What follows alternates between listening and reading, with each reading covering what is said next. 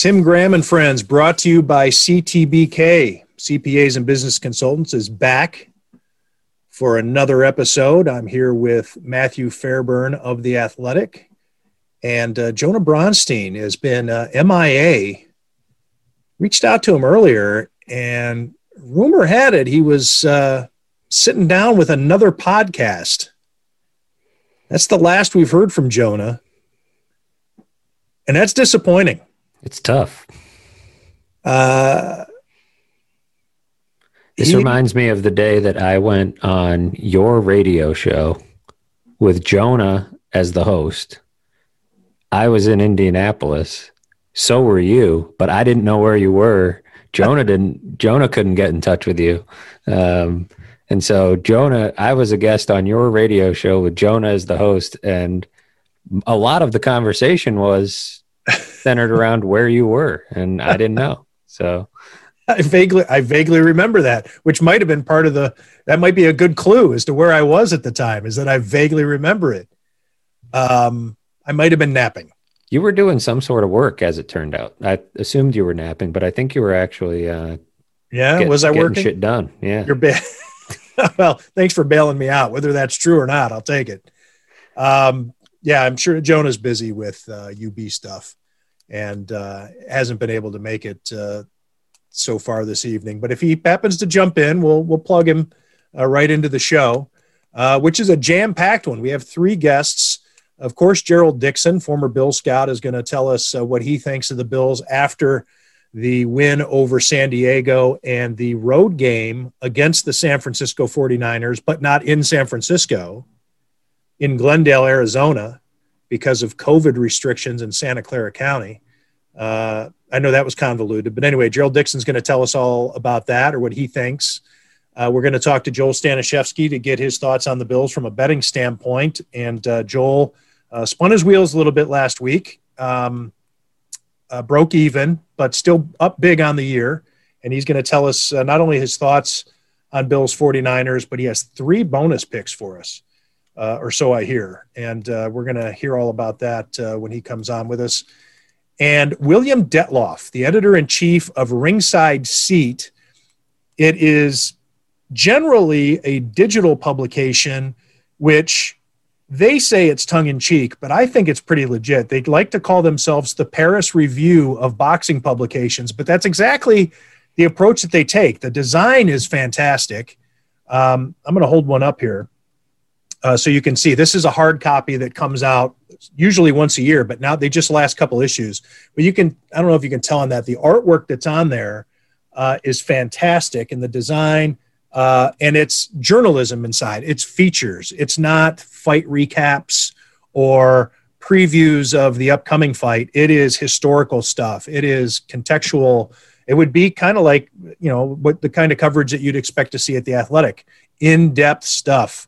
And anyway, we're going to have William Detloff on to talk about boxing journalism, the state of the sport, and most importantly, big fight this weekend between Errol Spence and Danny Garcia down in AT&T Stadium.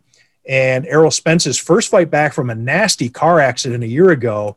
Danny Garcia has only two losses in his career, former world champion himself. So this is not a tune-up. Very interesting to see Errol Spence and how he handles it, because he is an elite fighter as of 13, 14 months ago, or whatever it was before the accident. He's favored to win this fight, but there was so much secrecy regarding his accident. Nobody really knows how seriously hurt he was in this Lamborghini that he had ejected himself from. Just crazy intrigue, but an elite fighter and a boxing fans boxing match Saturday night on pay-per-view. I'm sure we'll also talk about Tyson and Roy Jones. But Matt, one thing I wanted to ask you about, you're a big hockey guy. And before we get into all this football talk and talk to William Detloff from Ringside Seat, there's been some winds, foul winds blowing around that the NHL season may not begin on time, or at least the time that they hoped for the delayed season to start early January. Where are you as a hockey fan? How badly do you miss your sport? Yeah, I miss it. And when I see – look, I understand why the season needed to be delayed. I would understand why it would need to be delayed further, and if it needed to be canceled outright because of what's going on in the world, that would all be understandable. But when you see the same, you know, Don Fair, Gary Bettman are at an impasse, or they're not speaking to each other, or that stuff gets old. I can only imagine, you know, I've been a hockey fan my whole life, but I can only imagine the casual fans just flip the switch off and see what else is on at some point. And so this is much more complicated than just a labor dispute. Obviously, there's way bigger issues to work out, but when you hear that it's progress that they're talking, that's, you know, you get what you get at that point, don't you? I mean, you know, if you're not going to, you know, you're already probably the number four of the major four. You know, there's probably other sports even nipping at their heels for that. You know, golf is probably surging close to that. So I think there are subsets or subsects within the NFL that would be more popular than the NHL. Like if you were to pull out the NFL draft season and all the work that goes into mock drafts and scouting and the shows and all that stuff is a bigger sport than the NHL in terms of audience and interest and et cetera, et cetera. Yeah. The XFL was getting better numbers at times, wasn't it? I mean, and that was happening. The Pro Bowl gets better numbers than the Stanley Cup. So but that's okay. Like hockey's its niche thing and that's fine. But I feel like stuff like this just gets under the skin of the people who care, the people who matter or should matter to the league. And like I said, there's a million reasons why the season should be delayed or maybe not happen. But, you know, a labor dispute probably shouldn't be one of them. Now, all that being said, the players need to kind of stand their ground. The talk was that the bubble wasn't as luxurious as, you know, a lot of people made it out to be, right? It was like going to be this amazing deal. And certainly it looked like a good time for basketball players down in Orlando. It looked like one of the NHL bubbles was in Edmonton, just to remind everyone. And that one was apparently in Toronto. Yeah. That one was, you know, there was some players that came out anonymously, and didn't have kind things to say about these bubbles. So, you know, I understand they need to stand up for, you know, and get what's due to them. But I think there should be legitimate concern that something could be a little bit amiss. We're in this weird in-between right now as a population on Earth, that there is a vaccine, but we're not all going to get it for a while. And we might be staring, you know, right in the face of the worst stretch of this virus, which makes it really complicated for these sports leagues because most of them have just said, yeah, we're just going to play. We're just going to do it. And so once you've kind of committed to that, you have to figure out a way to do it, and you have to figure out a way to do it safely. And the safety part really doesn't seem to come first for a lot of these leagues. I know everybody wants to pat the NFL on the back. Certainly all the guys that, you know, take the, you know, feed out of the hand of the league aren't going to say how, you know, it's what a great job the NFL's done. No games canceled. Like, it just speaks to their ignorance at this point, but it's neither here nor there. Yeah, I just wonder how much the NHL is using this global crisis, the pandemic, as leverage. As a way, you know, and it gets mind-numbing to listen to, even if you're a hockey fan who really cares about the sport and when it's going to restart. Phrases like memorandum of understanding and price roll or salary rollbacks and all the different vernacular that is used on a collective bargaining agreement, in particular this one, it just, you don't have the patience for it. You don't have the time for it. You feel like you have to go get your MBA to understand what's going on. And so, yeah. People use sports to get away from that stuff, right? That's right. They hear all that at work. They don't want to hear it when they flip on the TV. You just want to turn your brain off, and that's where it gets frustrating.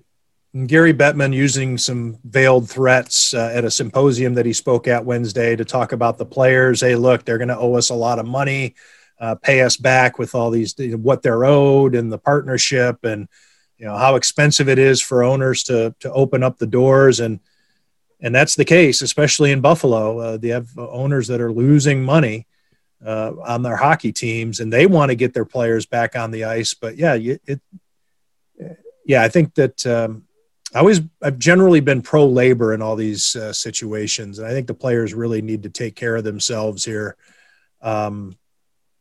But I think maybe the NHL views this as a way to play hardball because we're not going to be playing anytime soon anyway. And the COVID numbers are rising, which adds another layer of mystery to when they're going to be able to get back on the ice. And so we might as well hammer out some different deal, even though we have this memorandum of understanding, because we're not going to be playing first week of January anyway. Maybe we're not playing this year at all. And it's because of the pandemic, not because of the lockout. I don't know. It's a terrible time to be a hockey fan. That's for sure. You've had a somewhat legitimate feeling NBA conclusion. NHL, I guess, I don't know. What'd you think of the way that they finished their season? Did it have an air of legitimacy? I think so. Yeah, it seems as much legitimacy as the NBA had. You didn't have, it was always going to be weird. Same with the NBA, but you didn't have even what you have in the NFL going on right now. Of what happened to the Ravens, and questioning whether games were fair. That didn't really happen in the NHL. Now, of course, stopping a season right before it's about to be done, playing games in front of empty stands, no home ice advantage in the playoffs. I think the problem with sports right now is that they've been sucked of a lot of their life. You watch them on TV and you see them in person and they're just lifeless. And where's the soul, man? Yeah, there's just nothing. I don't know. No soul. It feels empty because it is empty. There's nobody there. And I think that's a big part of what makes sports what they are. But I also think it's just a matter, too, of like, if things aren't 100% okay and right in the country, it's hard. Maybe it's a personal thing for me, but it's hard to be like, oh, yeah, let's see what happens with this Stanley Cup. It's like, okay, cool. You're going to raise the cup and skate around an empty building. And there's lots of people, dying every day. So you might know the quote better, but Sean Doolittle, the relief pitcher, said it best. And do you know that quote? Or I'd be paraphrasing, but it was something along the lines of sports is the reward for a functioning society. Right. That's the payoff. Like you need to get to a certain point before you can actually enjoy having these things. This is the reward you get for being healthy and having, civilization and rules and everybody, economically on some sort of footing, and all the whatever. I'd like to be able to go to the bar and watch a game with you, but I don't want to go to the bar right now. And I don't, and the games aren't really worth watching. I want to be on the other side is what I want more than anything. And yes. the game will be there, but it'll be background noise, which is what you want it to be. When people assign this big thing to the game, right? It's got to be a distraction from everything that's going on in the world. And when you assign it too much of that, it kind of gets sucked of all of it in some ways. It's like, I'd rather it just be there. I'd rather it just be on. And we're talking about something else and not worried that we're going to get each other sick. And we can just sit there and hang out and have a good time. And then occasionally glance up and say, man, it's right on cue. See, there you go. Good thing. Good thing I'm not in your waterlogged basement there. Or at the bar with me. Right. But yeah, I don't know. It's just it's a lot. And if they don't play hockey games because of it, the hockey games were probably good. This season's probably going to be even weirder than last season. So it does get different when you can't, like baseball or football, play outside for starters. And even this NFL season's getting a little dicey here down the stretch. Well, one thing that I am thankful for, because it's always there for sports fans, for Tim Graham and friends, is Shampo Travis Besaw and Kirshner, CPAs and business consultants. CTBK is a leading accounting firm with a growing team of accountants and business consultants with roots in Amherst. And CTBK pairs every project with a focus on a human connection between its team and the client. For assurance, accounting, taxes, litigation support, and advice on mergers and acquisitions, CTBK is available and ready to serve any issue your business faces. For a consultation or to request a quote, call 716-630-2400. Again, that's 716-630-2400. Shampo Travis Besaw and Kirshner, that's CTBK, over a quarter century of proven accounting and business excellence for Western New York and beyond. So, Matt, let's not wait anymore. Let's bring in, I'll give you this next segment off. I'll talk to William Detloff, the editor-in-chief of Ringside Seat, about Errol Spence and Danny Garcia in boxing. Maybe you come back on in a little bit when we talk to Gerald Dixon and Joel Staniszewski, and we'll see if by then Jonah Bronstein chooses to grace us with his presence. Well, you know, if there's one way to inject life into these lifeless sporting events I've found, it's to gamble. Yes, you're right. And especially when Joel's on a heater like he's been on in 2020. So I think people ought to stick around and get those bonus picks.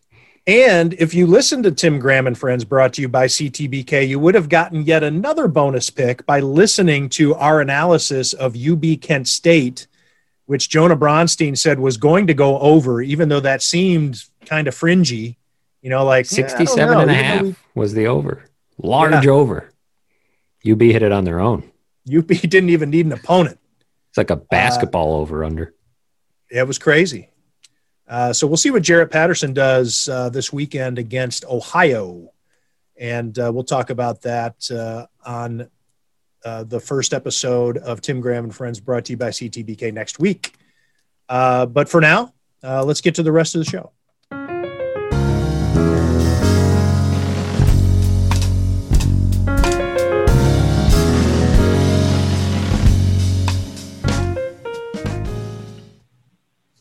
And now on Tim Graham and Friends, brought to you by CTBK. It is an old friend of mine, an old writing friend. We used to pen boxing stories for The Ring and KO Magazine around the same time, back in the 90s and into the 2000s. And we've both moved on to different ventures.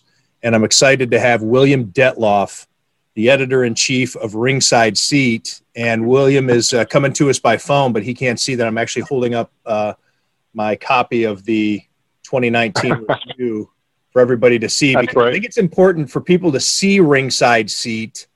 And it is an e-publication mostly, but the review is a hard copy. The artwork that they use, I hate to start with the artwork. We're a couple of writers, William, but right. The wow factor with Ringside Seat is something I've always been impressed by. When you started this publication, what was your you know what? I'm jumping into it. Can't we at least have some pleasantries? William, how are you doing? I'm jumping right into business. Oh, that's cool. I like it. You can keep going all day. That's cool. You can keep talking about Ringside Seat. That's great. I'm doing very well, and I hope you're doing as well also. Yeah, it's I miss boxing. When I left the Buffalo News for the first time in 2007 to cover the NFL, you know, I had been the president of the Boxing Writers Association and had been written a ton of boxing, but the NFL is such a beast that I couldn't do both, and I really drifted away from boxing. And but I do. Boxing is the foundation of my entire career, and the journalism that can be found in boxing is so rewarding. So I've been looking forward to have you on to talk about the craft and your publication. So when you decided to start Ringside Seat, what was your philosophy? Well, I should say that it wasn't my idea. I didn't come up with it. The founder is a guy named Michael Kronenberg, who was also the designer. Excuse me. So if we're going to praise the design, as well we should praise Michael Kronenberg because his design is just great. And you did mention that it's an e-magazine, and that's true. But the last two issues, we've done print versions, which have gone over very well. And as you mentioned, the annuals are also print. But again, we've done two print versions, all those two issues, and they've sold very well. And if they continue to sell well, we'll continue to do more print versions. But the primary version is digital. But whether it's print or digital, man, the design is spectacular. It just looks so good. And that's all credit to, again, Michael Kronenberg, who also, again, is the founder. And he came to me right before the launch of the first issue and asked me to be the editor-in-chief after I had written something for the first issue, and we talked some. And after some initial reluctance, I agreed, if for no other reason than I was at a point where I didn't want to say no to anything ever, or at least for a while. So I had never been editor-in-chief before, of course. When we worked together, the editors were Steve Farhood and predominantly Nigel Collins, right? Yes, so, and some Eric Raskin. And Eric Raskin was one of the editors over there, too, managing editor. And, so I hadn't been an editor-in-chief before or even a managing editor. I just always written. But, again, I decided to say, what the hell? And we're going into our fourth year, so it's been really fun. What were your misgivings? I don't consider myself an editor. I consider myself a writer. And there are two very different things, right? And two different skill sets, I guess. But I just didn't think I could do it. But I still don't think I can, right? But I keep plugging along anyway, and people seem to be happy with the results so far. And it's like anything. If I get an issue and I see something that I missed that I should have gotten, my God, how did I miss that? And that kind of thing. And you can always be better. You can always improve, and the product can always get better too. But man, we have such a great designer and leader in Michael Kronenberg, and the writers we got. You'll remember all these names. They're all the guys from The Ring and KO. For sure. It's Don Stradley, it's Steve Farhood, it's Nigel Collins, it's Eric Raskin. All are regular contributors to the magazine. Again, all veteran guys. Nigel's a Hall of Fame writer. Steve Farhood is a Hall of Fame writer and announcer.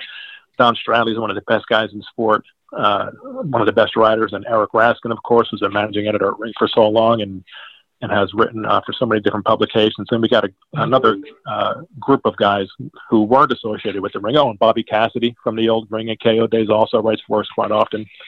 We got such a great cast of writers that they really make my job as editor pretty damn easy. So, Hall of Fame guys, too. Yeah, absolutely. Yeah, Nigel and Steve are both in the Hall of Fame. The rest of them should be at some point. Well, I meant Hall of Fame people. I didn't mean just like the literal sense of being in the International Boxing Hall of Fame, which is super cool. Right. These are guys that are probably pretty easy to work with. Oh, absolutely. And part of that is, well, they all have a good temperament. They're all good guys.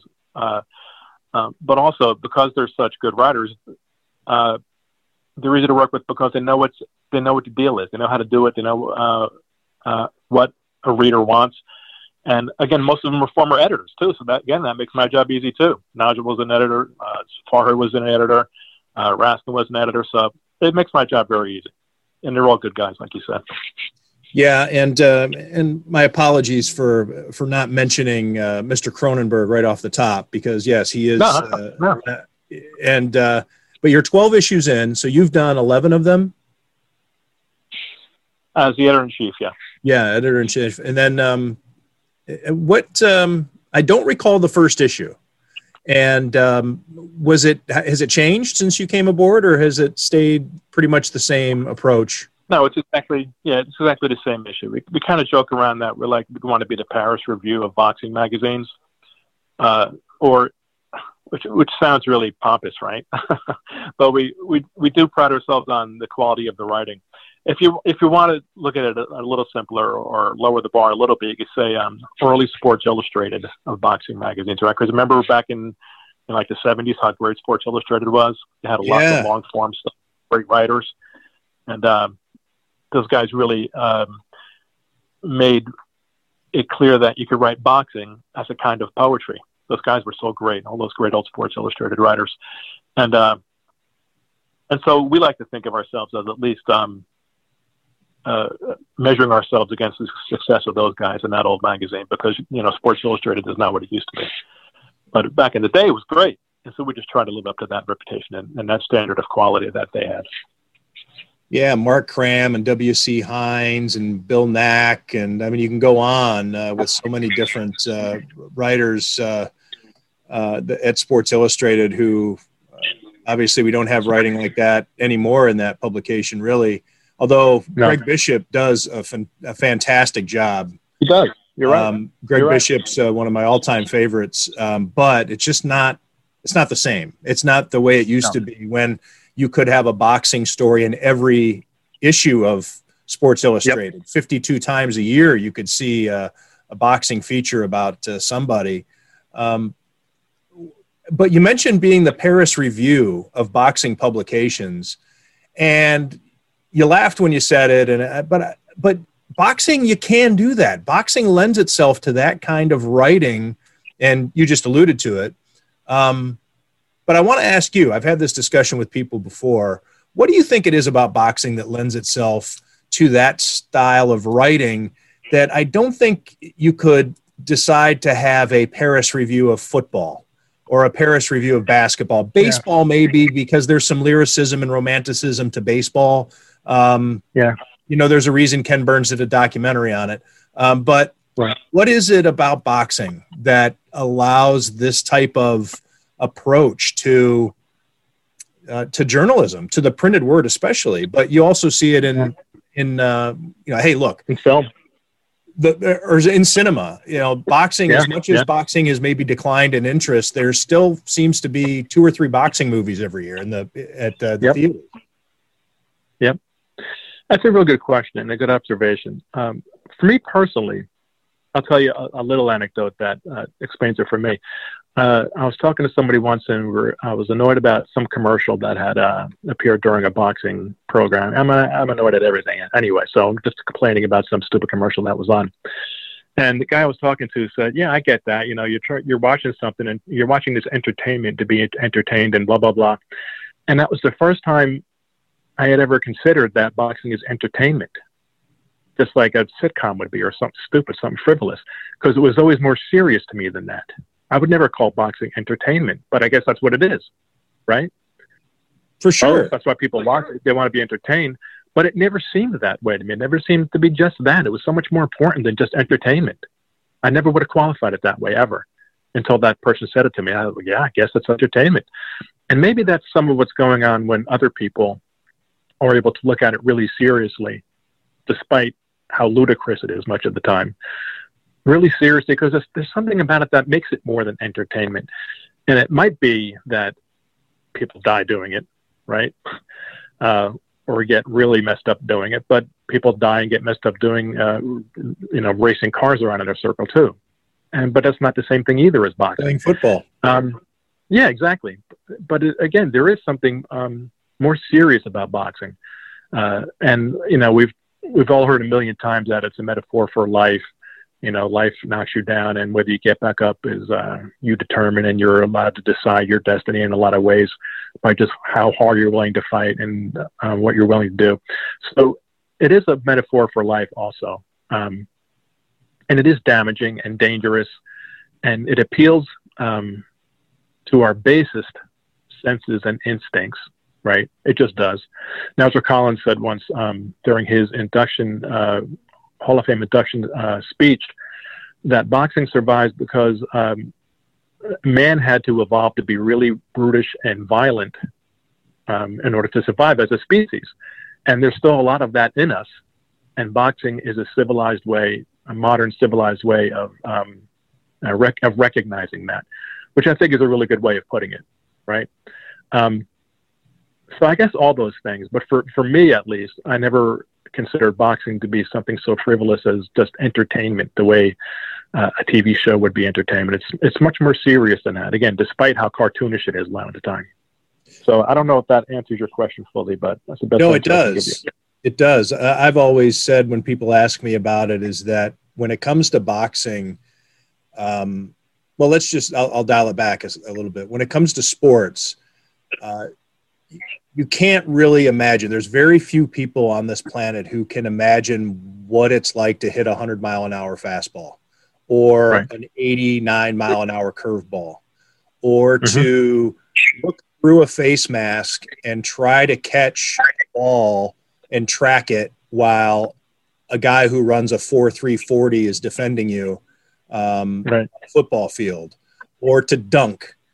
But almost all of us knows what it's like to be punched in the face, and that we don't like it, and that it's hard, that when you get punched in the face, a good majority of us will tear up and cover up and maybe curl into a fetal position, or some of us fight back or whatever. But we know what it's like. And to watch a guy get punched in the head, whether it was accidental or you were playing with your buddies or you really did get in a fight, you can put yourself in that situation. And very few sports you can do that. You know, racing around a dirt track on the back of a horse, I can't imagine what that's like. But I've been punched in the face. Yeah, that's a good point. Regarding the soap opera aspect of it, or the reality show aspect of it, William, is interesting to me because that I had somebody mention that to me about football a few years ago, and it really hit home with me. Regarding, I think maybe it was around the time of the Ray Rice scandal, and people talking about, and we've heard it about boxing. It's one of the main. If you had to rank the storylines of boxing, number one might be, well, boxing's really done it to itself again. Another black eye for boxing. And people were saying that about the NFL and how ashamed and disgraced and, could this be and somebody mentioned to me, this is all part of the show. This is all, you're going to tune in next week. And so the show doesn't just exist on Sunday afternoons anymore. It exists 7 days a week because we're following these lives and these storylines that bleed out of the sport. And and boxing is kind of I think boxing wishes it had some of that Monday through Friday storylines about what's going on in the world. Yeah, that's a good point. I think too about boxing, and we all know it's almost entirely unregulated. And what regulation there is, they're just like criminals, right? Just extorting money from boxers for belts and titles and all that stuff. So the interesting thing I've thought about is if that all went away, right? If the things that drive boxing fans crazy about boxing, like all the belts and all the superfluous weight classes and all the bullshit, if that all went away and it became more like football, right? Where they're only the athletes are very limited in terms of what they can say, or they get fined by a league, and everybody has to kind of conform, or they're told to kind of conform to a certain image. I kind of would miss the anarchy of boxing. Oh, for sure. Right? We all complain about how silly it is, and it is completely silly. But I think I would kind of miss some of that chaos if it became more mainstream and watered down to more corporate, I guess is a good word. No, I don't know. I'm not much of a other sport fan. I don't know if football, if the NFL is considered like corporate, but looking from a boxing perspective, it looks like it's corporate. Yeah, it looks like it all. You know, it's in guys in suits making decisions about everything, and everybody's got to stay in line. So, and believe me, guys in suits make all the decisions in boxing too, and they have all the money. But it's just a mess, and that's all. You know, like a lot of things, it's good and bad. That's what makes it fun and what makes it awful too. So I don't know. What do you? You know, it brings to mind an interview I did with John McCain in the early 2000s for Ring magazine. It was a Q&A, and it was really kind of surreal for Tim Graham, then of the Buffalo News in 2001 or whenever it was, to be interviewing John McCain about boxing reform and establishing a national boxing commission. Yeah. What do you think would be different? Because I think you look back in the early 2000s and boxing had a lot more names to it. You know, you still had De La Hoya and Trinidad and, you know, a lot of those types of names were still floating around. What do you, I don't, and this is a question I didn't even think I'd ask you. So I mean, I don't even know where I'm going with it, but I guess how do you think it'd be different if you could go back in time and have John McCain be successful in establishing that commission? What do you think boxing would look like today?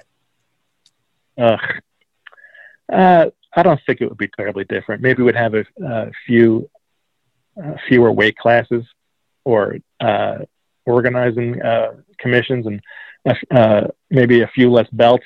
I don't know. It's absolute chaos in terms of how many quote unquote champions there are.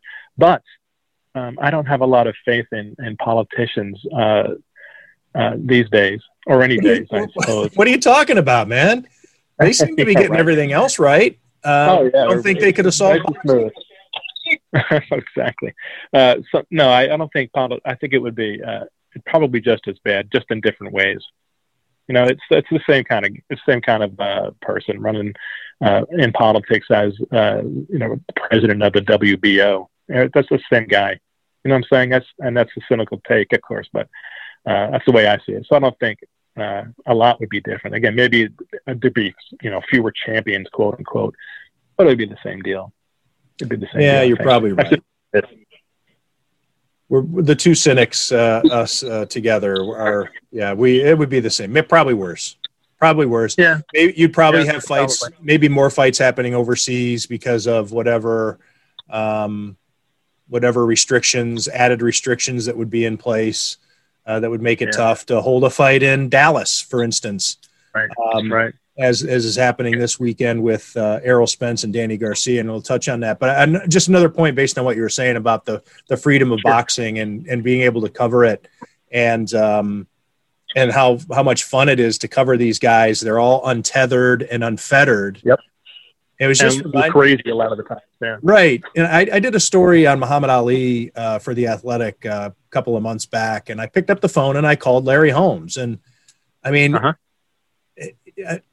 well, I guess you can do that in the NFL too with a retired guy, but you can just pick up a phone and call these guys at home. Yep. You can call the manager. You can call the promoter. You can call the fighter himself. Right. There'd be 5 layers of PR you'd have to get through to talk to a coach. Especially if he's not the head coach in the NFL, because no, that's top secret. We need everything has to go through one voice. It needs to be vetted. All these, you know, you could pick up a phone and talk to Jesse Reed, you know, or whomever. I'm just pulling out a trainer back in the day, and he'd talk to you, and he wouldn't have to go check with 5 people before he answered your question. That's right. Absolutely right. Anybody could call Emmanuel Stewart if they had his phone number, and then it would talk to him for an hour. You know, it's just the kind of access you have in boxing is, I imagine, unlike in any other sport, and it's great, but it's more restrictive now than it used to be. Remember, like we talked about those old Sports Illustrated articles in those days. The editor of Sports Illustrated would say to Mark Cram, "Ali's training for a fight up in Deer Lake. Go hang out there for a week, and send us your stories." Right? And he would just live there at the camp and be there every day. That doesn't happen now at all. With 15 other guys just like him, like George Plimpton or whoever. Exactly right. You know, and they'd all be there. Exactly. So it's more restrictive today. That stuff never happens. But like you said, I can call just about any fighter, or at this point reach out to someone who knows them on Facebook or Twitter or any various social media platforms and get somebody. It's that easy. And part of it is, I think, is because boxing is low on the totem pole, right? In terms of popularity and all that stuff. So fighters a lot of time are more, and their people are more receptive to getting coverage than, you know, a football player who's had his ass kissed from the time he was in junior high school, right? Yeah, but I think it's always been that way. Even when boxing was huge, you know, we keep using the Sports Illustrated example, but it does really speak to the symbolism of it. You know, when boxing was on the cover of Sports Illustrated, you could still, you know, probably pick up the phone and talk to Marvin Hagler, and he'd answer the phone, Joe Frazier, whomever. yeah, I miss being in that world, being able to do that, because covering the NFL, that is true. That just doesn't happen. Oh, I can't. Yeah, doesn't happen. I can't imagine. Yep. Yep. So let's talk about Errol Spence and Danny Garcia. It's an interesting fight this weekend in Dallas, or I should say Arlington, Texas, not technically Dallas, which is Errol Spence's hometown, but fascinating fight for a number of reasons. Errol Spence hasn't fought in a year plus.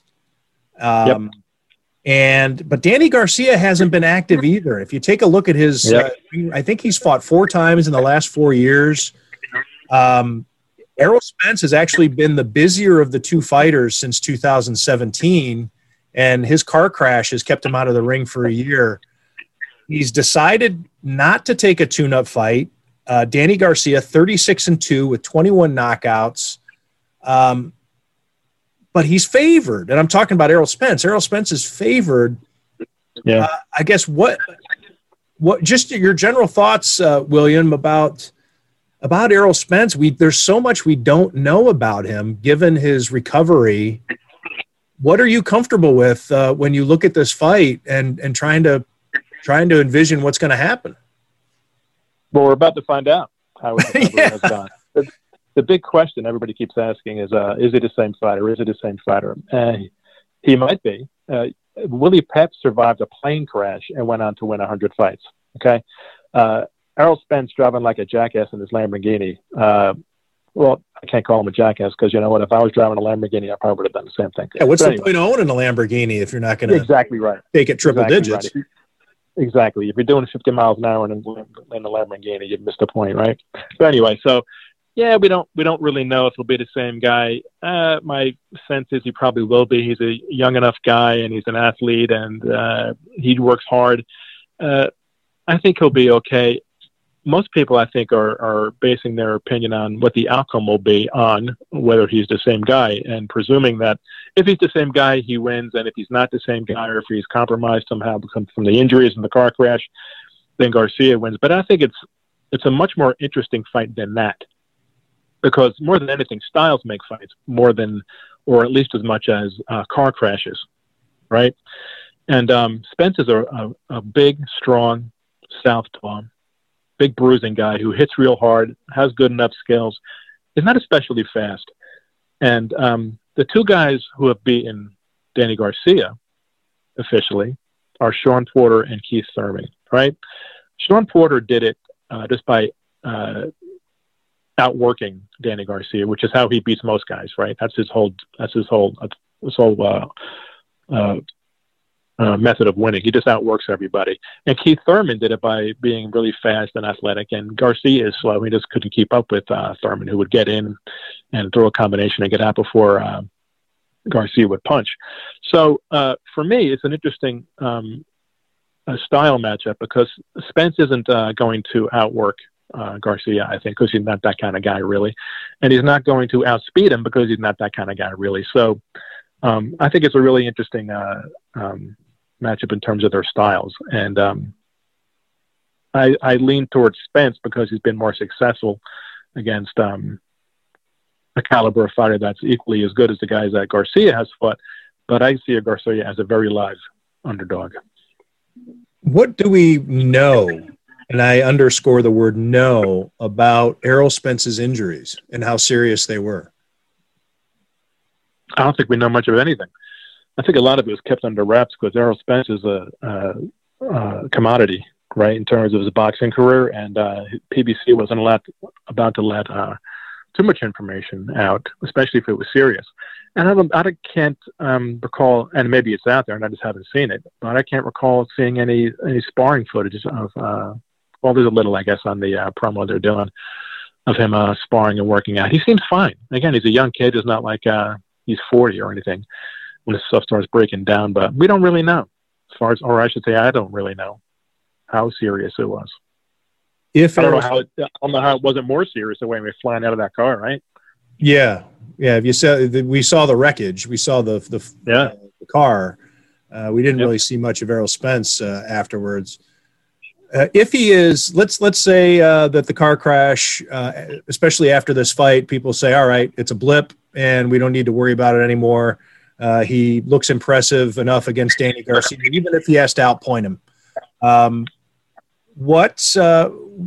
Where is Errol Spence in, you know, everybody likes to talk about pound for pound and that type of thing, but just in the grand scheme of boxing, how important is Errol Spence if he's able to be, if he's able to show that he's back? Well, he's important only to the degree that a fight between he and Terrence Crawford can be made. That's the best answer I can give you. And we keep talking about, and it's inevitable when you're talking about boxing. We keep looking back to how things used to be, right?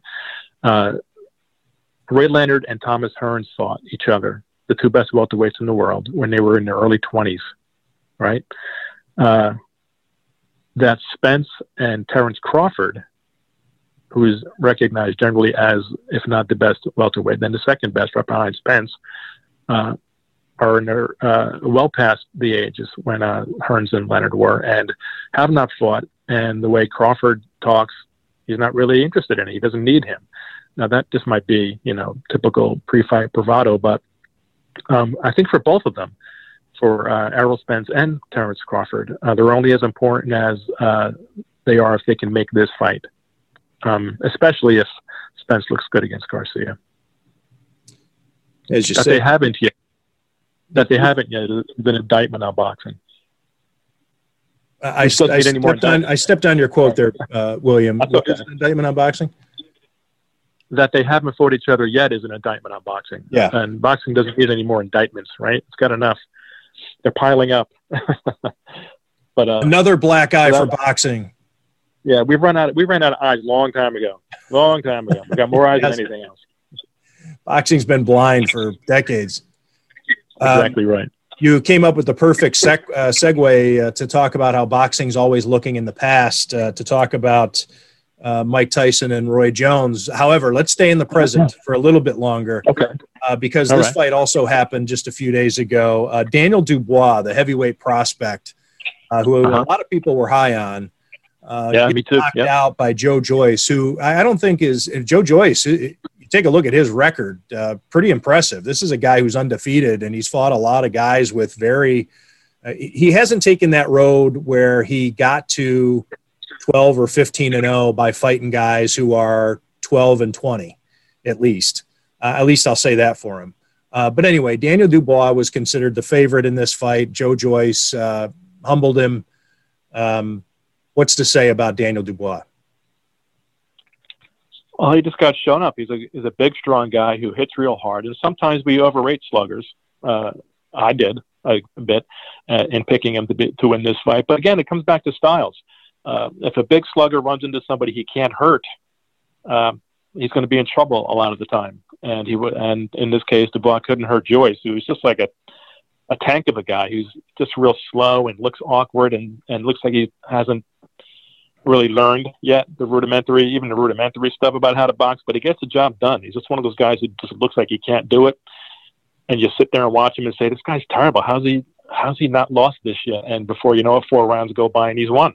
He's just one of those guys who's just awkward and really hard to hurt, and he just wore Dubois down and hammered his eye closed. Really, it was surprising to me, but he's going to be one of those guys who just fights beyond his ability, I think, for a while. We're in conversation with William Detloff. He's the editor-in-chief of Ringside Seat and also the author of Ezzard Charles, A Boxing Life. And he's working on another book. We'll touch on that before we wrap up. But, William, Tyson and Jones, we had the opportunity to have this discussion last week. We talked it out, and we decided not to talk last week on Tim Graham and Friends, brought to you by CTBK. Because we didn't want to have it be a Tyson Jones preview show, we thought that Errol Spence and Danny Garcia was a much more legitimate reason to have this conversation. But now that Tyson Jones is over and we see that there have been 1.1 million pay-per-view buys, what do you make of this event in retrospect? What I make of it is that we're going to see a whole lot more of it in the near future. Tyson's just always been that guy. He's always had it, right? He's charismatic. and he's 54 now, right? And people will still show up to see him fight a guy. You know, people weren't buying this to watch Roy Jones. Roy Jones couldn't sell a ticket 10 years ago, right? Roy Jones had a hard time selling tickets 20 years ago. I was going to say, yeah.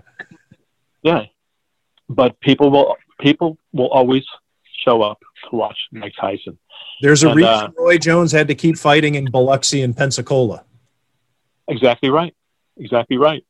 People will always show up to watch Mike Tyson fight. And I didn't buy it, but I wasn't as disgusted by it as a lot of hardcore boxing fans seem to be, who forget how boxing embarrasses itself on a weekly basis. I don't know how this is anything worse than, you know, having 18 champions in the division, but okay. Or Mayweather, Conor McGregor. Yeah, right. Yeah, boxing will never sink deep enough. There's no place to which boxing won't sink. I'll put it that way. If there's money involved, okay. Tyson fighting an elephant or a bear is not off the table. All right, if it'll make enough money, it'll happen. And so he's going to keep fighting guys, other older guys, presumably, like Shannon Briggs, or just talk about Holyfield and that kind of thing. And people are going to pay to watch it. And you know what? I would pay to watch Tyson Holyfield 3. I just would. And I'd look at it this way. And I didn't pay to watch Tyson Jones, because there's one thing, there's a difference between not being disgusted by it and even being curious about it and buying it. Okay. But if you were out somewhere and you saw Mike Tyson and Evander Holyfield get into a little fender bender and about to throw fists, would you stop and watch it? Well, would you stop and watch it if it was William Detloff and Tim Graham or any two human beings? Exactly. People would have their phones out. Exactly right. Exactly right. And make Tyson? Shit, yeah. People are going to watch that. In a heartbeat. So I'm not terribly surprised that it got that many buys, despite the awful commentating and the circus-like atmosphere that surrounded the production. Because it's Mike Tyson, man, and people are going to show up to watch him fight. And if I can say this, and I'm going to get a lot of shit from people for this, Mike Tyson can still fight a little bit. I watched it on YouTube. The Tyson Jones fight is on YouTube, and he does things that I don't see a lot of modern active heavyweights do. He takes a step to the right to get the right angle for the left hook, uses his feet like that. There aren't a lot of guys doing that. Active young heavyweights who just don't have those skills. Tyson still got him. Guy's 54 years old, still got him. Maybe you know the answer to this, William. Why did this have to be an exhibition?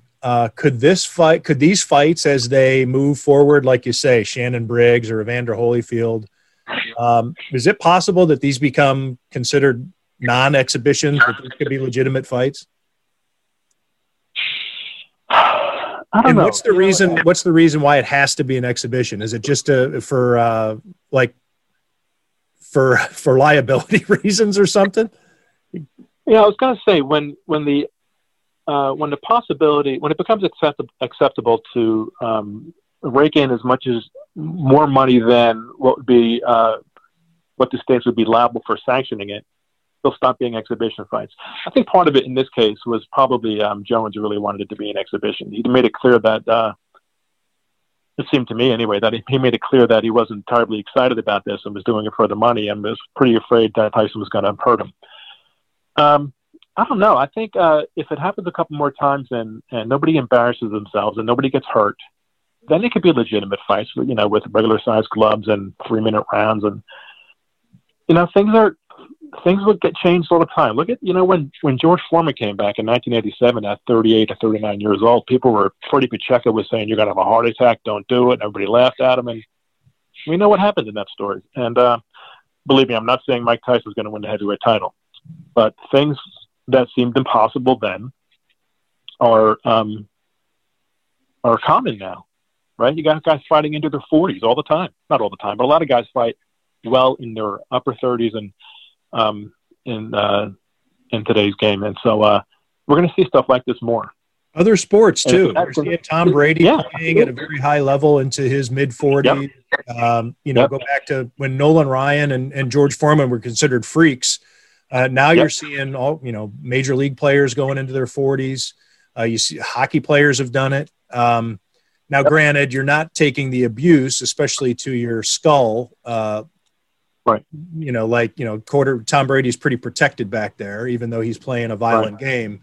But yeah, it's it'll be interesting to see how this goes. Like you say, 1.1 million buys is a heavy number. That's a big number. Yeah. Yep. And, you know, you could put together Spence and Crawford on a pay-per-view show. They're not going to do that. And listen, and consider that. These are guys in their prime or a little past their prime, two of the best fighters in the world, the best two guys in their weight class, and they won't get as many pay-per-view buys as Mike Tyson or Roy Jones. Think about that. Another indictment on boxing. A black eye for boxing, William. What other fights do you want to see? What excites you about what's out there? Well, I mentioned several times already, of course, Crawford and Spence. Right. Anytime Canelo fights a good guy, and he mostly fights good fighters, I'm excited. The guy is a superb fighter. I like Caleb Plant a lot. That doesn't get a lot of love right now, but he's a really exciting and talented guy. David Benavidez and his division. There are lots of good fighters, and that's kind of the drag of boxing not being as commercially successful as it used to be. Is people think, well, that's because the fighters all suck nowadays. That's not true. There's a lot of good fighters out there who people just don't know about because the exposure isn't there like it used to be. Right? You remember how it was in the 70s when, you know, World Championship fights were on Channel 7 on a Friday night, right? And the whole country. Even in the 90s and early 2000s, you knew 4 or 5 names in every division. But, you know, maybe not in bantamweights or flyweights, but sure. I mean, from Johnny Tapia and Paulie Ayala on up, you knew the guys. Yep.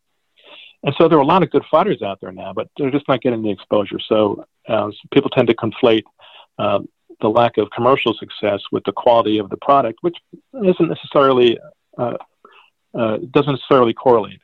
There are lots of good fighters out there who just don't get the exposure that fighters in previous generations did. What about the heavyweight division, though, William? Everybody used to say, just wait for the next Ali. Now it's just wait for the next Tyson. My problem is you can find the next Tyson, maybe. I mean, that, as difficult as that is, let's say that's virtually impossible because we already spent time talking about how special of a personality Mike Tyson is. But you need guys for him to beat. You need names to build off of to get that mystique. Yep. And so you can uncover a really talented heavyweight, but yet there's nobody necessarily to compare him to, so you can climb that ladder. Yeah, the big problem in America, there are lots of good heavyweights, but none of them are in America. So the heavyweight division is in a pretty bad place in the United States because the big guys who are good athletes are going to other sports, right? Where there's big money, and they're not going to get off as much, and they're not going to get their brains scrambled as much.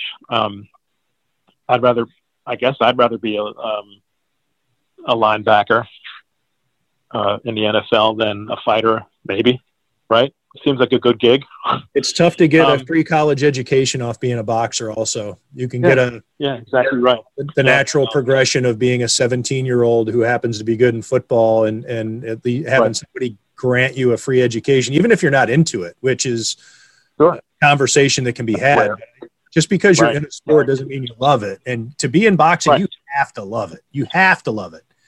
Every sports you can fake it for your education, for the money, whatever. But boxing, you have to love it. That's a good point I hadn't considered. You're right, and it's much easier too. Every high school has a football team, right? If you're 16 and you love boxing, is there a boxing gym in your hometown? Probably not. You probably have to travel a little bit to get it. Yeah, exactly right. Which is a reflection of the sport's popularity. They have been for decades. I mean, they've been closed. I want to say that this is a recent trend. They've been closed. Right. And so a lot of guys who, like in the 60s to 70s, who would be boxing, or linebackers or power forwards or even guards. They'd be heavyweights, right, in boxing, but they're going to basketball and football and MMA, right? Got to say that, too. To go to MMA, guys who create violence and a lot of fight, but they're not going into boxing gyms. So in America, heavyweight boxing is not a great place. There are some good foreign heavyweights who are getting, you know, a little bit of exposure, but there's no one, and a lot of people like Tyson Fury. Mostly people, in my view, mostly people in Europe. I think he's an interesting guy and talks a good game, but I don't think he's really taking off in America, nor do I think he will, because his fighting style isn't as aesthetically pleasing as I think a heavyweight style needs to be in America. So yeah, the heavyweight division is pretty good if you're in Europe, and not so great if you're in the United States and you want an American heavyweight to do well. William, before I let you go, let's talk about the book you have written. You've written multiple books, but your most recent published book is Ezzard Charles: A Boxing Life, and right. You're working on another. Tell me about the process of writing a book compared to writing a feature. I mean, I know it's obviously way different, but the mindset and that's always just seemed very intimidating to me, the idea of writing a book. Yeah, it is. And it's a whole different thing mentally, right? If I'm writing a feature, and you can appreciate this. If I'm writing a feature, how I'm writing is maybe even a little more important than what I'm writing. You know what I'm saying? I'm concentrating on the actual writing. We're getting facts in there and the stuff that needs to be in there from a journalist point of view, but I'm concentrating more on how I'm writing. In a book, it's all about what you're writing, at least for me. You got to make sure the information, and there's a lot of information if you're doing a biography, right? You got to get shit right. You have to get stuff right when you're writing a biography. And when I wrote the Ezzard Charles book, and when I'm writing the book now, the thing I'm thinking about constantly as I'm researching is, how awful it would be to know that somebody picked up this book and was reading and said, and looked at something I wrote and said, that's just wrong. That's not what happened. That to me is the worst possible outcome, to have a book out there where something is just factually wrong. I could take somebody saying, this isn't, it's okay written. You know, it's not changing the landscape or anything in terms of the way it's written, but the facts are all right. That's more important to me in writing a book than in a feature. You know, you want to get the facts right in a feature, of course, but there are far fewer facts that you're going to worry about in a feature than there are in a book. So for me, that's really the hardest thing about writing a book like this, a biography, is I got somebody over my shoulder constantly saying, make sure that's right. Do everything you can to make sure that's right. Because again, the book's going to be around forever, right? And I don't want somebody looking at it saying, that jackass got that wrong. How do you get that wrong? Yeah, the other thing too is that it's the foundation of maybe somebody else's story that they're going to write about Ezzard Charles, and you don't want to perpetuate something that's incorrect. You know, it's sure you want this to be the definitive work on this man's life. Otherwise, you're wasting your time. Absolutely right. Yep. So what are you working on now? I'm working on a biography of Matthew Saad Muhammad, really one of the most beloved and exciting fighters of his era. You remember him, of course. In the 80s was a great, great era for boxing, in American boxing, and boxing on TV. And I think because of that, he got overlooked because there were so many big names in boxing. And yes, if you followed boxing, then you knew exactly what Matthew Saad Muhammad was all about, and you fell in love with him. But if you were a casual fan, you were probably more, you know, it was more Ali but Sugar Ray Leonard, and Hagler, and Hearn, those guys. Right. Yeah, you're absolutely right. And the boxing was so full of great boxers, Arguello and Mancini, even at the lighter weights, and Howard Davis and the whole '76 Olympic team coming up, and yeah, there were so many great fights and so many great fighters. So he might have gotten lost in the mix there a bit, but his fights were simply more exciting than anybody else's fights. All the time, every single fight was life and death, and he was a top fighter in the deepest light heavyweight division ever. It was really a great time for light heavyweights and fans of boxing. I mean, he's got a awful story, which is probably why I'm attracted to it, right? Sure. But it's very interesting and tragic, but it shocks me that similar to the Ezzard Charles book, I'm shocked that nobody's written it before. I can't believe I'm the first one to say, hey, let's write a book about this guy, because he was so exciting and sold up and has such an interesting story. You weren't interested in writing the 1,427th book on Muhammad Ali? Yeah, exactly. Exactly. And further, I don't really understand. I know lots of guys do it and good for them, but I don't think I could write a biography of somebody who's already got a biography written about them. What's the point? I was asked by a friend in the publishing business to write an Ali book for his, that's the only book I've written. It was about Muhammad Ali as a conscientious objector. And well, there you go. From that point of view, I could see how it could work. It'd be fun. So it was narrowed in focus, but it was still, it felt like I was writing a book report, because everything's out there. It was all research. It was not as much, I prefer to do interviews than research. Sure. But so let me ask you this, Matthew Saad Muhammad's been gone for a few years, but the era that he fought in, a lot of people are gone too. How have you found the research to be for this book? A lot of more of them are around than you would think. A lot of them are gone. You're right. But there are still some guys around who sparred with him, who were friends with him, who promoted him, who managed him. His family's still around. A lot of guys who fought him are still around. With the Ezzard Charles book, that was a bigger problem. There was just nobody around, right? Nobody to talk to, hardly at all. But in a way, that's liberating, because if you're using entirely newspaper and magazine accounts, and that's all that really is, nobody can go back and say, hey, that's wrong. If it was in every newspaper at the time, I don't really have a choice. That's what I have to go with, right? Yes, true. But there are some people around who were friends with him and associates, and more than one would think. Okay. I guess I'm thinking back in the 80s, and, because you think of the people who are around boxers are generally older, the managers, the promoters, the backers and all that type of stuff. Sure. Well, that's good that you have a lot to pull from. How has it been? Has it been more enjoyable than the Ezzard Charles process? And does it matter that you've already written a book, a biography? Yeah, both of those. It doesn't make it better at all. It doesn't make it better at all. It's absolute agony. It's absolute agony. It can be torture.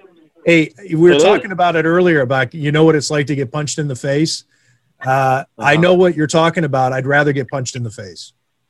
Yeah, it's terrible, and I'm supposed to process itself. It's terrible for some people, but for me, it's just awful. It's torture. It's like running a marathon, I guess, where the whole time you're doing it, this is terrible, this is terrible, this is terrible. Then when you get done, you say, yeah, let's do that again sometime. But the whole time you're doing it, it's just torture, agony. William Detloff, editor-in-chief of Ringside Seat and also author of Ezzard Charles, A Boxing Life. And does your Matthew Saad Muhammad book have a working title? It does. It is Matthew Saad Muhammad, Boxing's Miracle Man. Okay. And is there do you want to tease a date, or when does this become available? It will be out next year from McFarland, sometime next year. Okay. It might be late in the year, but it'll be next year. Yep. Good luck with the process, because you're right. He is one of those. That's an untapped great boxing story. Yeah, and I think so. Boxing books, there are a lot of them. Much like we were talking, earlier in this conversation regarding movement, boxing books. I do it every time I step into a Barnes and Noble. I go to the sports section and I see what boxing books have been written, and that those two or three shelves of boxing books never seem to get smaller, or however many book, depending on the size of your Barnes and Noble. But sometimes they always have the same number of books, and they're always new books. So people are writing boxing books. People obviously are buying them, or else they wouldn't still be published. And the material is just too good. It's too good. And so exactly, the history is so rich and the stories are so great. How could you not write books about them? Because I'm intimidated and I'm a failure in life. Yeah, right. That's I'm gonna do one day. I actually have an idea. I'll talk to you about it off the air because I don't want to spill it. But I'll talk to you about it later tonight. I'll send you a note about what I'm thinking because somebody's already done this book. But I don't know. I don't know if there's still material to be had. But we'll see. Okay. Well, let me give you a piece of advice. I think you should do it, and don't do it. Those are my two pieces of advice. It's torture. I think you should do it because you're a great writer and you should write a book. And I also think that it's torture and it won't be worth your time. It'll be agony. That's other thing advice. I hear is when you break out the hourly wage, it is is when you really think I had no business writing this book. Exactly right. So if you anytime anybody, and writers know this, you can't write for the money, man. You just can't do it.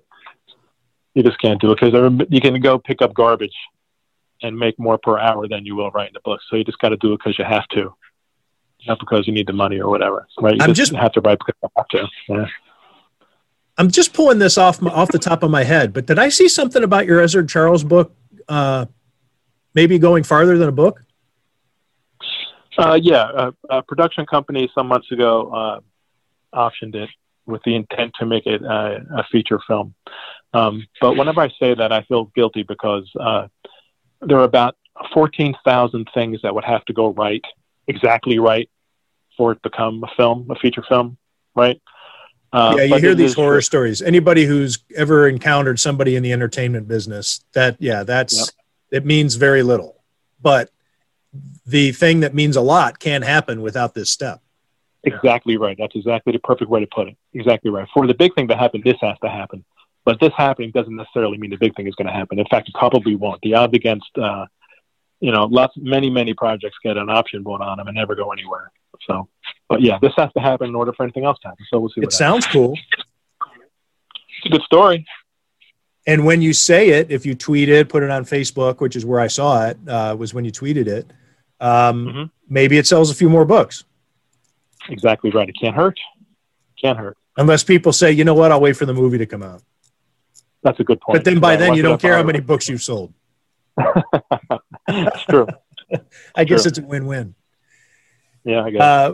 Thanks so much for doing this, William. It's great to get caught up and to talk boxing, period, let alone talk boxing with you.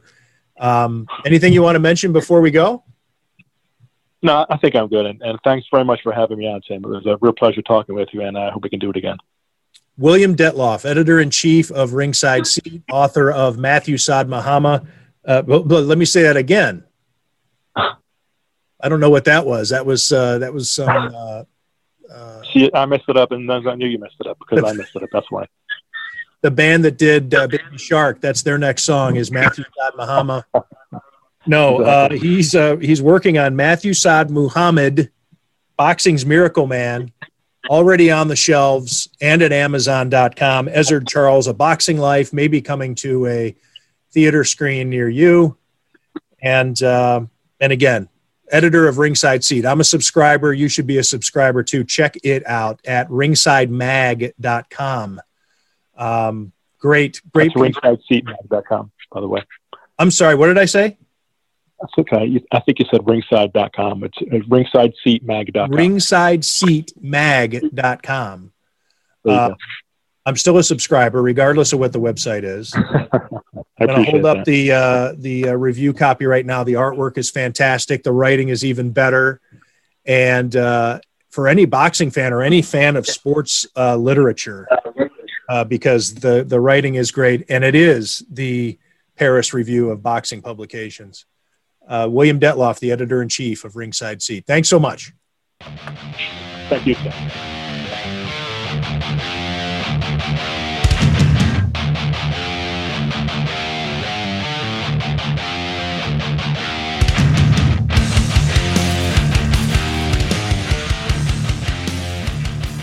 Time to talk gambling with Joel Staniszewski from Sloan, from Buff State, and coming to us on the line from Vegas, as he always does during the Bills season, to talk about the Bills from a betting standpoint.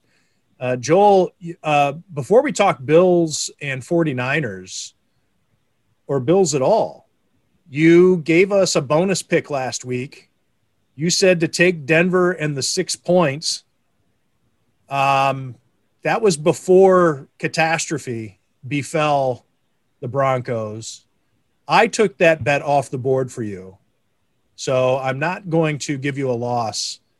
But you actually had real money on that game.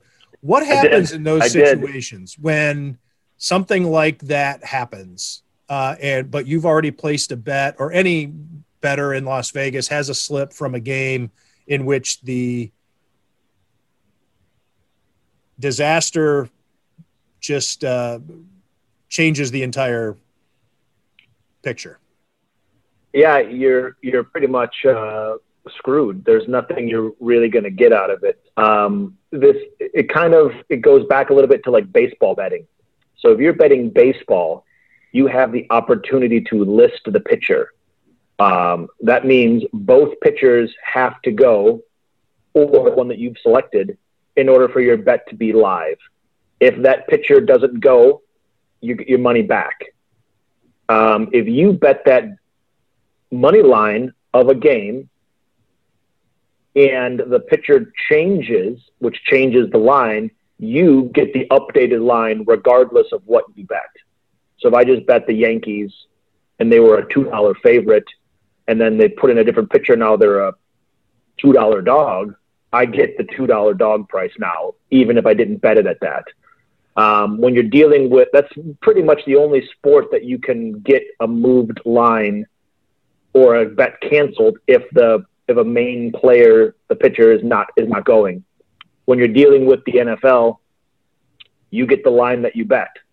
And sometimes the best of it, you get had you bet the Saints -6 and then the line moves because Denver has no players on the team, then you still get that -6. I liked the +6. And I actually thought Denver could win that game outright. And then, as you mentioned, they have zero quarterbacks. They have no passing game at all. And the first line that I saw went up to 14 immediately after that, and I don't know where it closed at. They probably even went up from there. And you'll get some sports books, usually like small offshore books or books in like the UK, that will try to get themselves some publicity by refunding bets because of a bad call, because of a boxing match that was clearly one-sided, that the decision goes in the other direction. Even sometimes football games, it's possible that there are some small offshore books or overseas books like Paddy Power that maybe refunded those bets. But your majority of your large bookmakers, especially in Nevada, if you bet the bad side of a number after it moves, that's just bad luck. No money for you. The NFL, especially with COVID being an issue, maybe not in normal times, but could sportsbooks go to a baseball-type format where if the quarterback changes that you have those caveats like you would in baseball?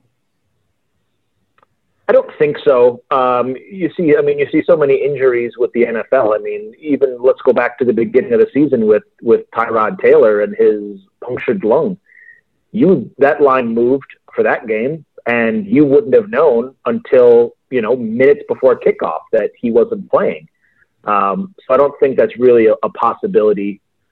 You might get some book, like a small book or some new bookmaker in town or some new casino that's got an independent book.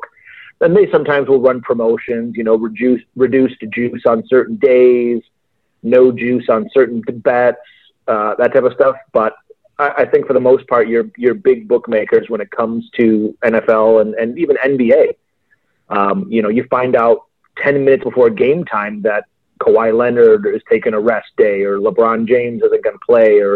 There's been, I know people had tried to file like lawsuits and stuff about class action lawsuits about how they bought tickets to see LeBron James and he doesn't play because he's having a rest day. And there's not really anything you can do about it. And I know that the NBA is trying to crack down on like rest days and especially when it's like a primetime game. When it comes to the NFL, it's just this is a number that you get, and if you get the best of it, good for you. If you get the worst of it, sorry, try again. Did you have an opportunity to get a refund on a different line? I know sometimes when you do the live betting on DraftKings, it'll refund you 75% if your team falls behind early or whatever. You can cash it in, I guess, on I saw that DraftKings, and I think Barstool Sports now has a book, online book, and you can bet it in Pennsylvania. I think they also have a similar type thing where you can kind of sell your bet back for a percentage. And that's great for them. I mean, the whole point of sports betting is you're hoping that you're going to get, same amount of bets on this side of the spread as you are on this side of the spread, and everyone's laying 10%. So this guy wins, this guy doesn't, you just made your profit for the game. So you're trying to get, that's always the thing. So if you can offer someone to sell their bets back to you at 25%, why wouldn't you do that? Every book should want to do that, up to a certain extent. I mean, you don't want to bet, take a bet on the Denver Broncos money line at plus $2, and then all of a sudden they're a 15-point underdog. You don't really want to buy that one back. But you can do that, especially with in running it, and offer that to sell your bets back and buy it at a percentage. And then you just, again, you're making free money. If the casinos could guarantee to get a certain hold percentage, of course they'll do it. They want that guaranteed money. Your average sports book on a good year gets 7, 8, 9% percentage hold. And the bigger ones don't even want that much of a percentage hold. They just want pennies on the dollar because they're taking $1 billion in bets on the year. So you're taking $1 billion in bets and you're only making 1 or 2% percentage hold. You're still making tons of money. So that's the point. I mean, and that's why always sports books are the tiny thing usually in the corner of your casino, because your tables and your slot machines are holding, 10, 15, 20% percentage holds. So if I'm only getting 4, 5, 6% on the sports book, you're not, you're the small fry in the sports book. Just like horse racing. Horse racing is a contract. So your casinos get to hold 19% of the money that they take and give through the pools for the racetracks. And you don't get a whole lot of race betting, but it's just free money. So that's why when you're, people have always asked when I worked in sports book, why do they give out great comps for race betting, and why do they give out free drink tickets for race betting but they don't for sports? Well, because race they hold 19%, and sports they're holding single digits in a good year. Maybe they're getting to 10%. So that's why those sports and those comp systems are set up the way that they are. They always say never take insurance when you're playing blackjack and the dealer is showing an ace. And because it is giving back money to the house. Same theory then for these refund bets, or when would you consider as a player refunding your bet or getting out of your bet? Obviously, having no quarterback is a very unusual thing, but these bets are offered as a refund all the time. Is it the same as blackjack and insurance? Then you should never take it or what? I would never. I would always just keep my bets and take my losses and take my wins, because if I start selling off losses and giving up 25%, then I'm going to be doing the exact same thing in the future when I think I have a guaranteed winner and I can cash out early for a lesser percentage. Then I would start doing that, and I don't want to do that. I want to just play my bets, and as long as you're over 52.5%. On your year for every bet that you make, then you've made profit. So that's all you got to do. I think just keep at it, keep the consistency. Don't be chasing money. Don't be betting outside of your normal routine. You bet your normal routine. You pick, however many, the top 3 games that you like. You play them for the same dollar amount, and you just keep going. And eventually, you as long as you're picking right, you'll make a profit. Yeah, it doesn't help when you buy the bet back or sell the bet back at 75%, and then you take that money and you throw it into another loser. Then it's then the casinos really just made twice the money on you. Right. Well, the CTBK Sportsbook refunded your Broncos bet last week before the game, so that doesn't count against your record. Joel Staniszewski went 1-2 last week, a rare losing week for Joel, but he had the Bills and the over. And so the Bills win, the over doesn't hit. He also said to take Cleveland and give 7 points to Jacksonville, which didn't pan out. So 1-2 last week, but the season record 16-10-3, that magical 52.5% is in your dust right now at 16-10-3. You're very profitable this season.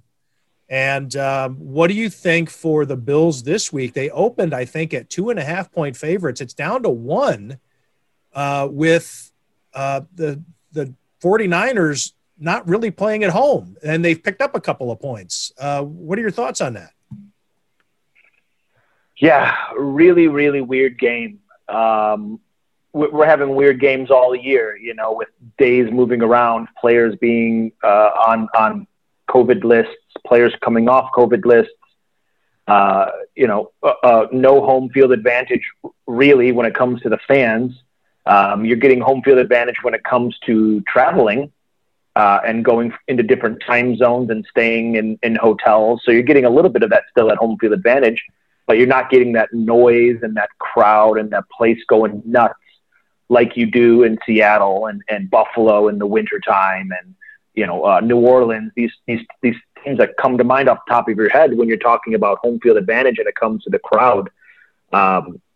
You're not getting that. So you have to take that into account when you're putting a lineup. You still factor all those things in, but the actual playing of the game is different. You're not getting hyped up from the crowd. You're not trying to, hear the coaches calling in the plays with people screaming, 80,000 people in the crowd screaming.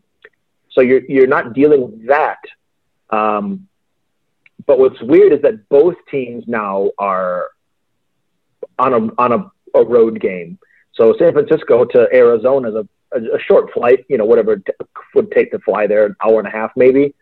But it's still that same whole process. You got to pack your luggage.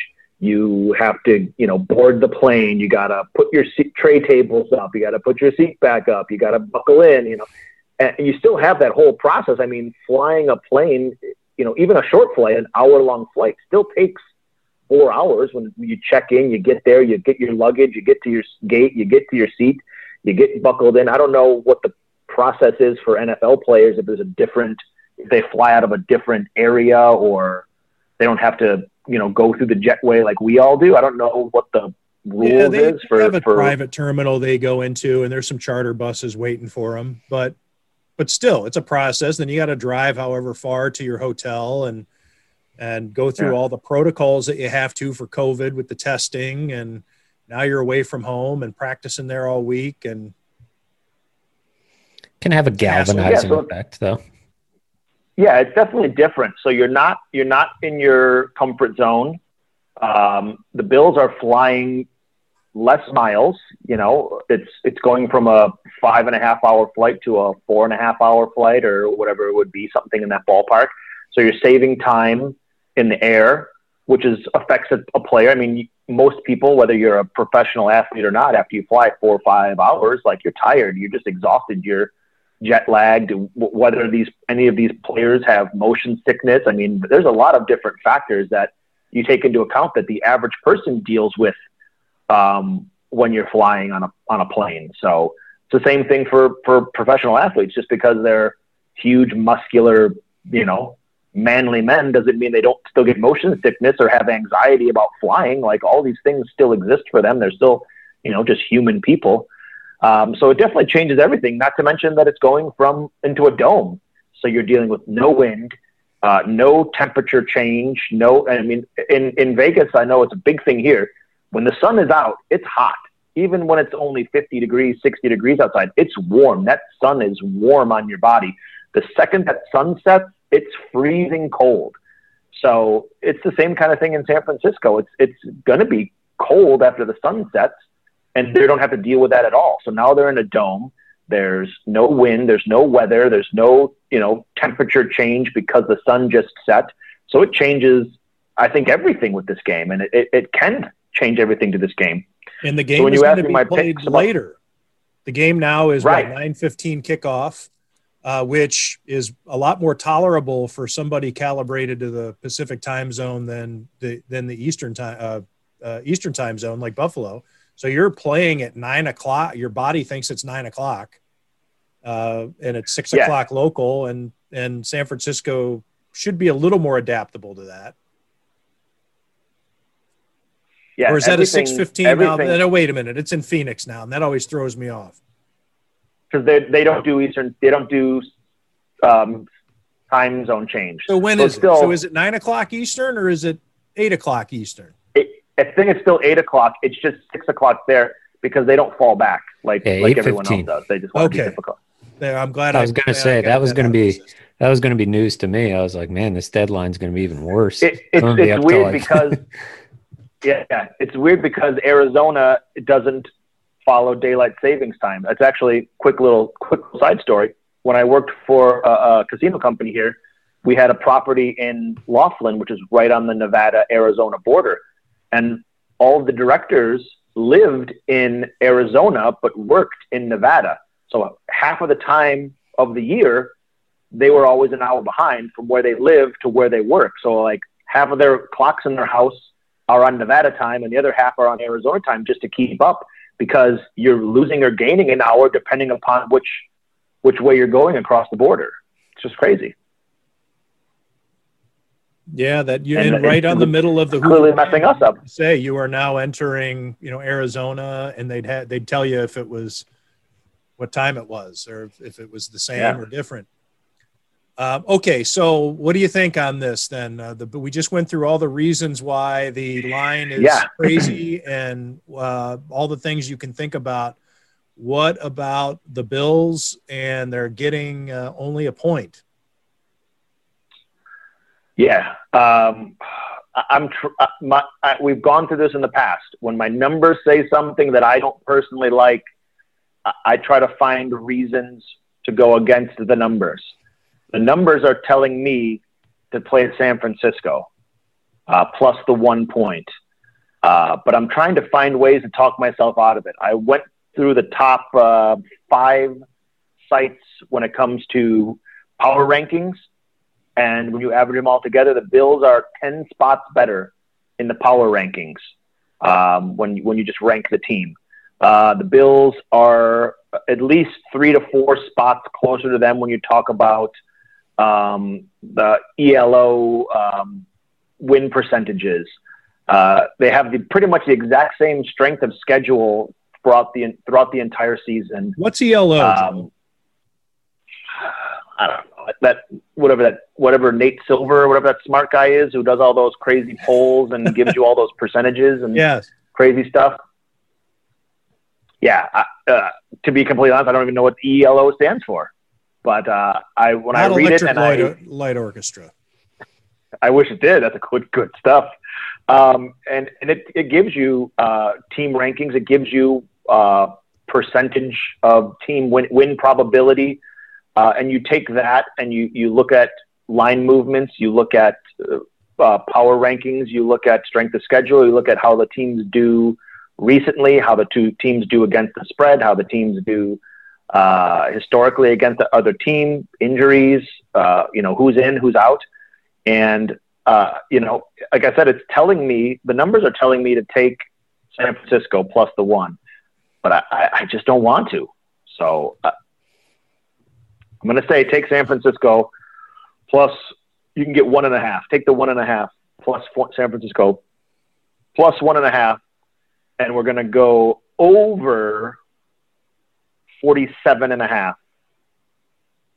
And the reason why I would say over is because of that dome. If they were playing in San Francisco, I would probably lean towards the under. And I don't know how much the number would actually change. Probably not much at all. But I think that weather, the being in the dome, I think it's an on pace for like an over type game. All right. Does it matter that the Bills have played in the stadium? Just don't give up a Hail Mary. That's all they seem to do in that stadium. And recently, Hail Marys. Yeah, sure. You go up there and grab it.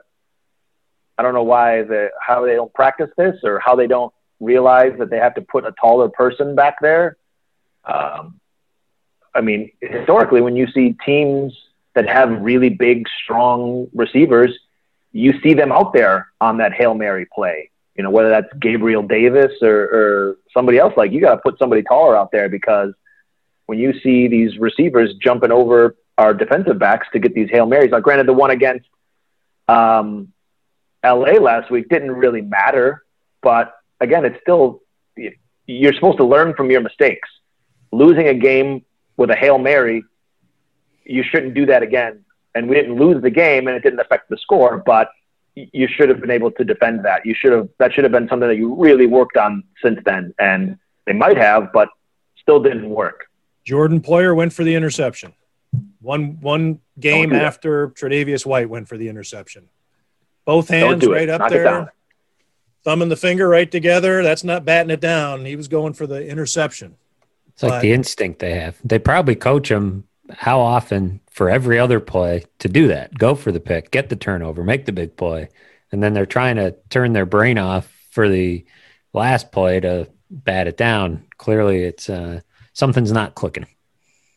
Like trying to tell a running back to not run in the end zone when they have a touchdown on the board and just take a knee at the 1 yard line. It's hard to do. You're just doing this thing that you've been doing for decades. You know, these players, granted, they're only 25 to 28 years old. You've been playing for probably 20 years and you've been really good for that same period of time. Like, I'm sure that, you know, Jordan Poyer was an absolute star in Pop Warner football and high school football and college football. That's why he's in the NFL. He's been doing this exact same thing for decades, and now you're trying to tell him on one play to don't do what you've always done. It's hard, but you better figure it out before we lose in a playoff game with a Hail Mary or something. So, again, chalk it up to a learning. There, though, Joel, you go over. But if the Chargers score, you don't cover. That's true. Unless Anthony Lynn sent out that field goal. I thought about that. Yeah. That wouldn't have done it, though, right? That wouldn't have gotten to the over. The field goal would have been perfect. I don't know if it would have gone over with the field goal, but the touchdown would have put it over. The total was 53. That would have got you to 50.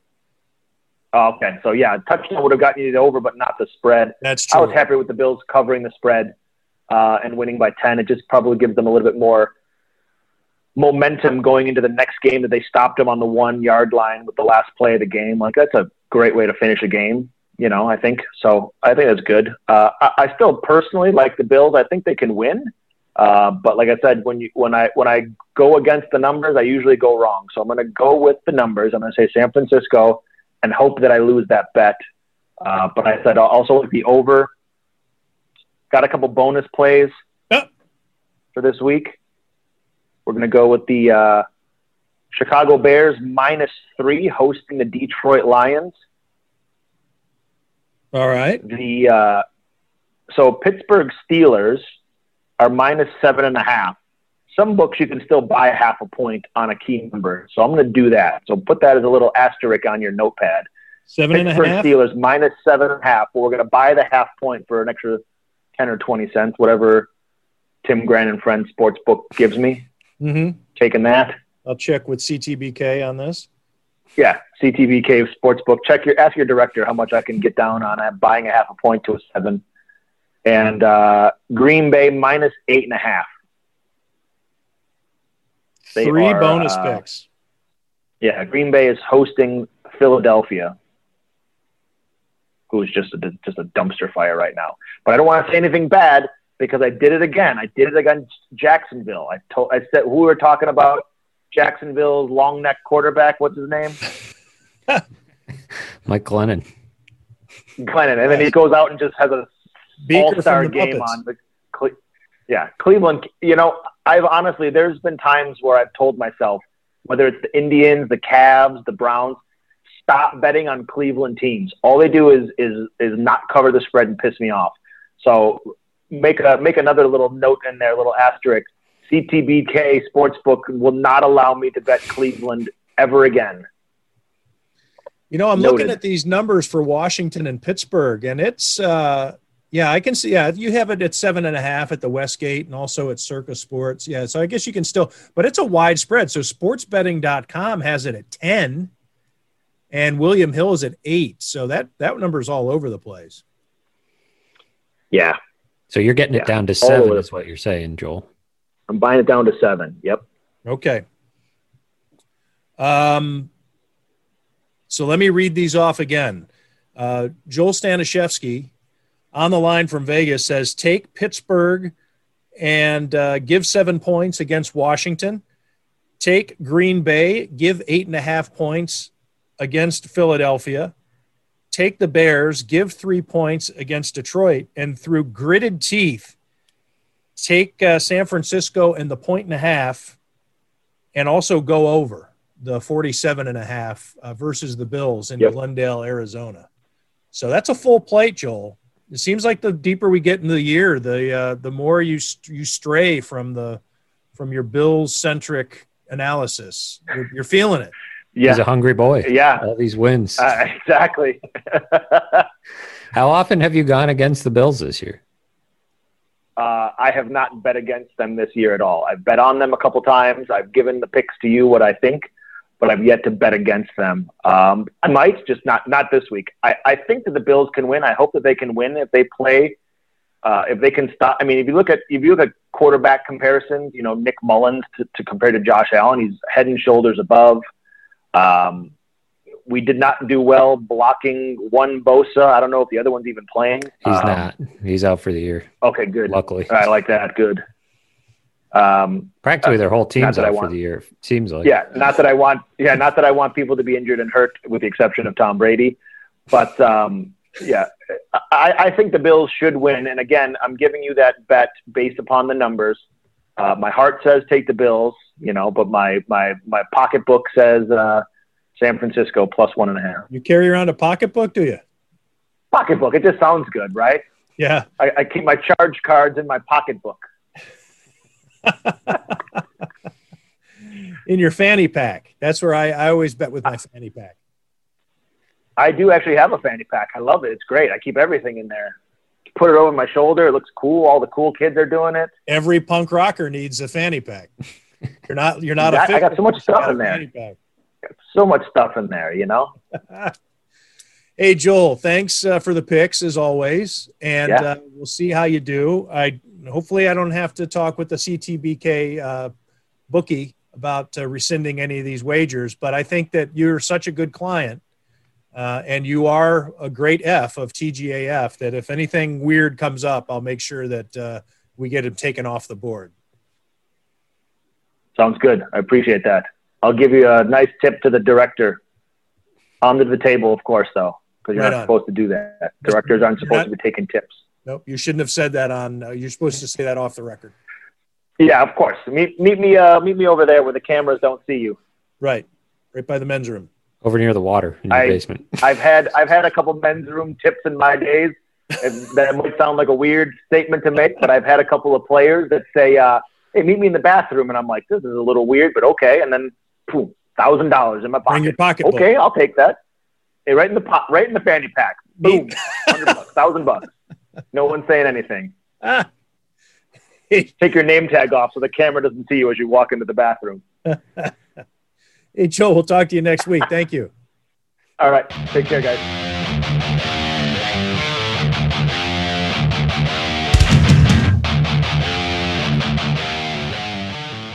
And now we're joined by Gerald Dixon, former Bills scout, and he has been joining Tim Graham and Friends, brought to you by CTBK, for several weeks now, and we can't do a show without him, apparently, because he's that good. So we bring him back for another round, and this is the Week 13 edition of Gerald Dixon talking with us about, well, who knows what we're going to talk about. I think that we were just talking before I hit the record button, and any and all topics seem to be on the table. We should have been recording 20 minutes ago, but then again, we might not have been speaking as freely if we knew we were on the record. Anyway, Gerald, thanks for joining me and Matt. Oh, man, appreciate having me back, fellas. All right, so the Bills coming off a win over the Chargers. You know, the Chargers seem to be falling apart a little bit. And the Bills took advantage. It's what you're supposed to do. And now going up against a 49ers team that has been displaced from its home. The game is going to be held in Glendale, Arizona, which adds all kind of wrinkles, I think, to this game. Variables, I think. I don't know. I like to start off every week with you with this question, Gerald. What's your thoughts on the Bills? Just your general take on the state of the team after they moved to 8-3, and then with the 49ers up next. Right, 8-3, great record, right? So, I mean, when you look at it, you say you did what you had to do against the Chargers.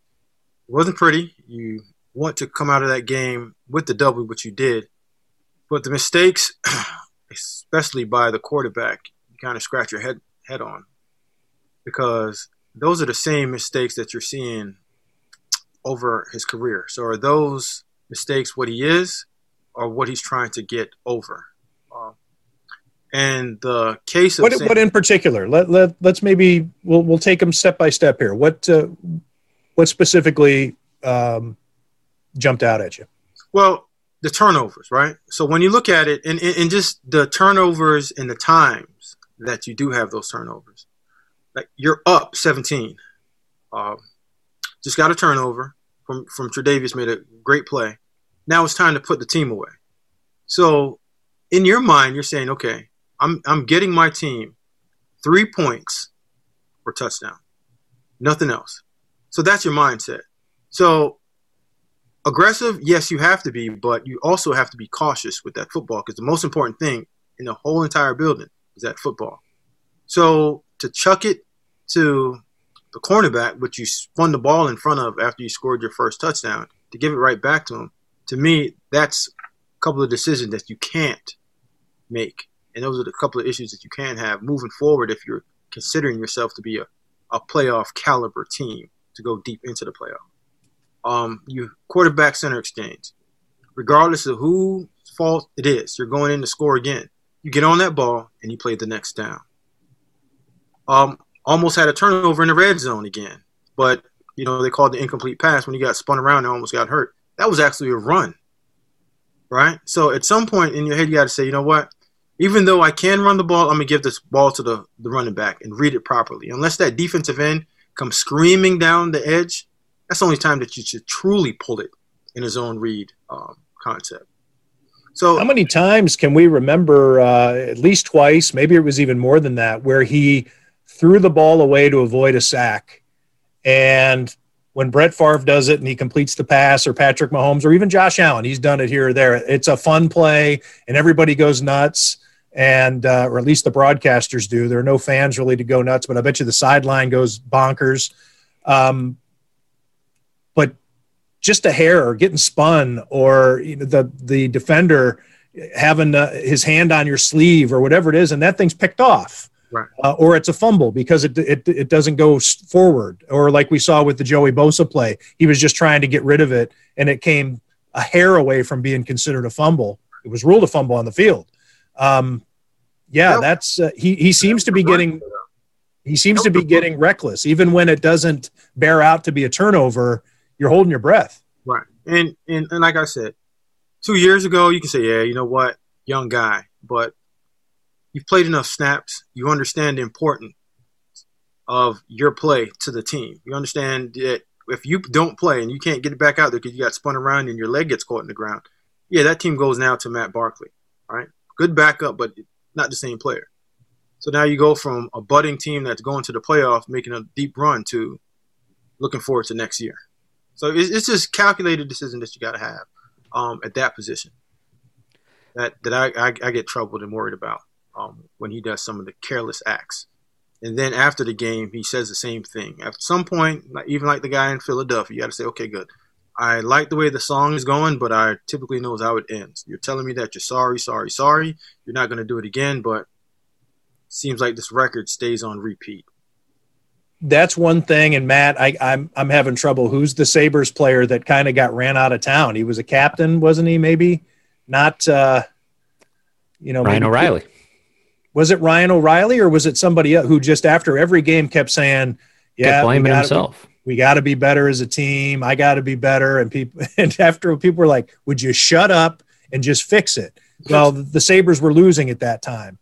the Bills are winning. So, and everybody loves Josh Allen. Of course, the fans can't do enough to ingratiate themselves to Josh Allen under any circumstance, both on the field or off the field. They just want Josh Allen to love us so badly that, yeah, it seems like people don't notice that he is saying the same things after every game. I can't do that. I can't put our team in that situation. I take the blame, which sounds nice, but yeah, it becomes, it's gotten old already. And he is the guy now. He is the quarterback moving forward. Put that to rest. Now it's taking the next step of, okay, taking care of your team and your players. Like it's on you. We all understand it's on you. The defense gets the ball back to you. Take care of it. Either punt it, and the punter was having an excellent day of bombing the ball. Right? At worst, just punt it and put the defense back on the field. That was doing an incredible job on. What did you like, Gerald? You know, they're 8-3, and here we are ragging on the quarterback a little bit. But no, see, I think that's pretty good. I'm not ragging, right? Because when you get to a place of – all right, let me take that word back. I was saying it kind of facetiously, like we're all doing it here. Yeah, he's having a great season. Right, no doubt about it. But the thing that we decided to talk about would be perceived by fans listening to this as negative and maybe nitpicking. But right. If you want to be great, you're supposed to be able – you got to nitpick. There you go. And that's one of my – that's just who I am. I'm trying to be as close as I can to perfect as possible. And if you're trying to get to Super Bowls, all right, or playoffs, or whatever, you're trying to get rid of all the negative plays. You can't hurt yourself trying to win games, right? Because NFL's too good. Just like you see week in and week out, there's double-digit leads, and somehow, some way, the other team finds their way back into it. And it's not because the defense can't stop teams, right? Because the offense is going to get another possession too. It's turnovers usually, right, and inside of their red zone, or just mindless plays at the most inopportune time that gives a team momentum, and then they go down and they score, and before you know it, it's a three-point game, and you're worrying about another Hail Mary again instead of just taking care of the ball, putting the ball in the playmaker's hands, and just getting through the game and just play a clean game. You don't have to be the MVP every single week. You just have to be consistent playing well. I guess before we move on to the things that you're most impressed by, Gerald, I'll bring up a point that I made on Monday's podcast with Tyler Dunn.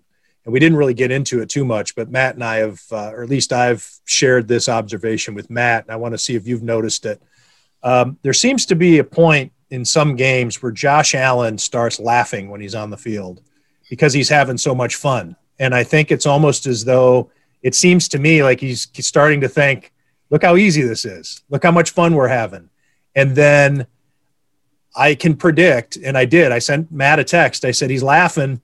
Here it comes. Here comes some disaster. Now, he ends up running for a touchdown, but he nearly threw an interception, either a play or two before. Right. And he ends up spinning the ball because he's feeling a little too much. And, yeah, we saw the mic'd up segment, and McDermott says, yeah, I love it, and whatever. But I've noticed it in games before when he starts like, oh man, like he almost threw an interception against the Jets, overthrew Stephon Diggs, I think, in the opener. And he's laughing like, I can't believe I missed you, man. Ha ha ha. And then 2 plays later fumbles and the Jets are getting it going the other way.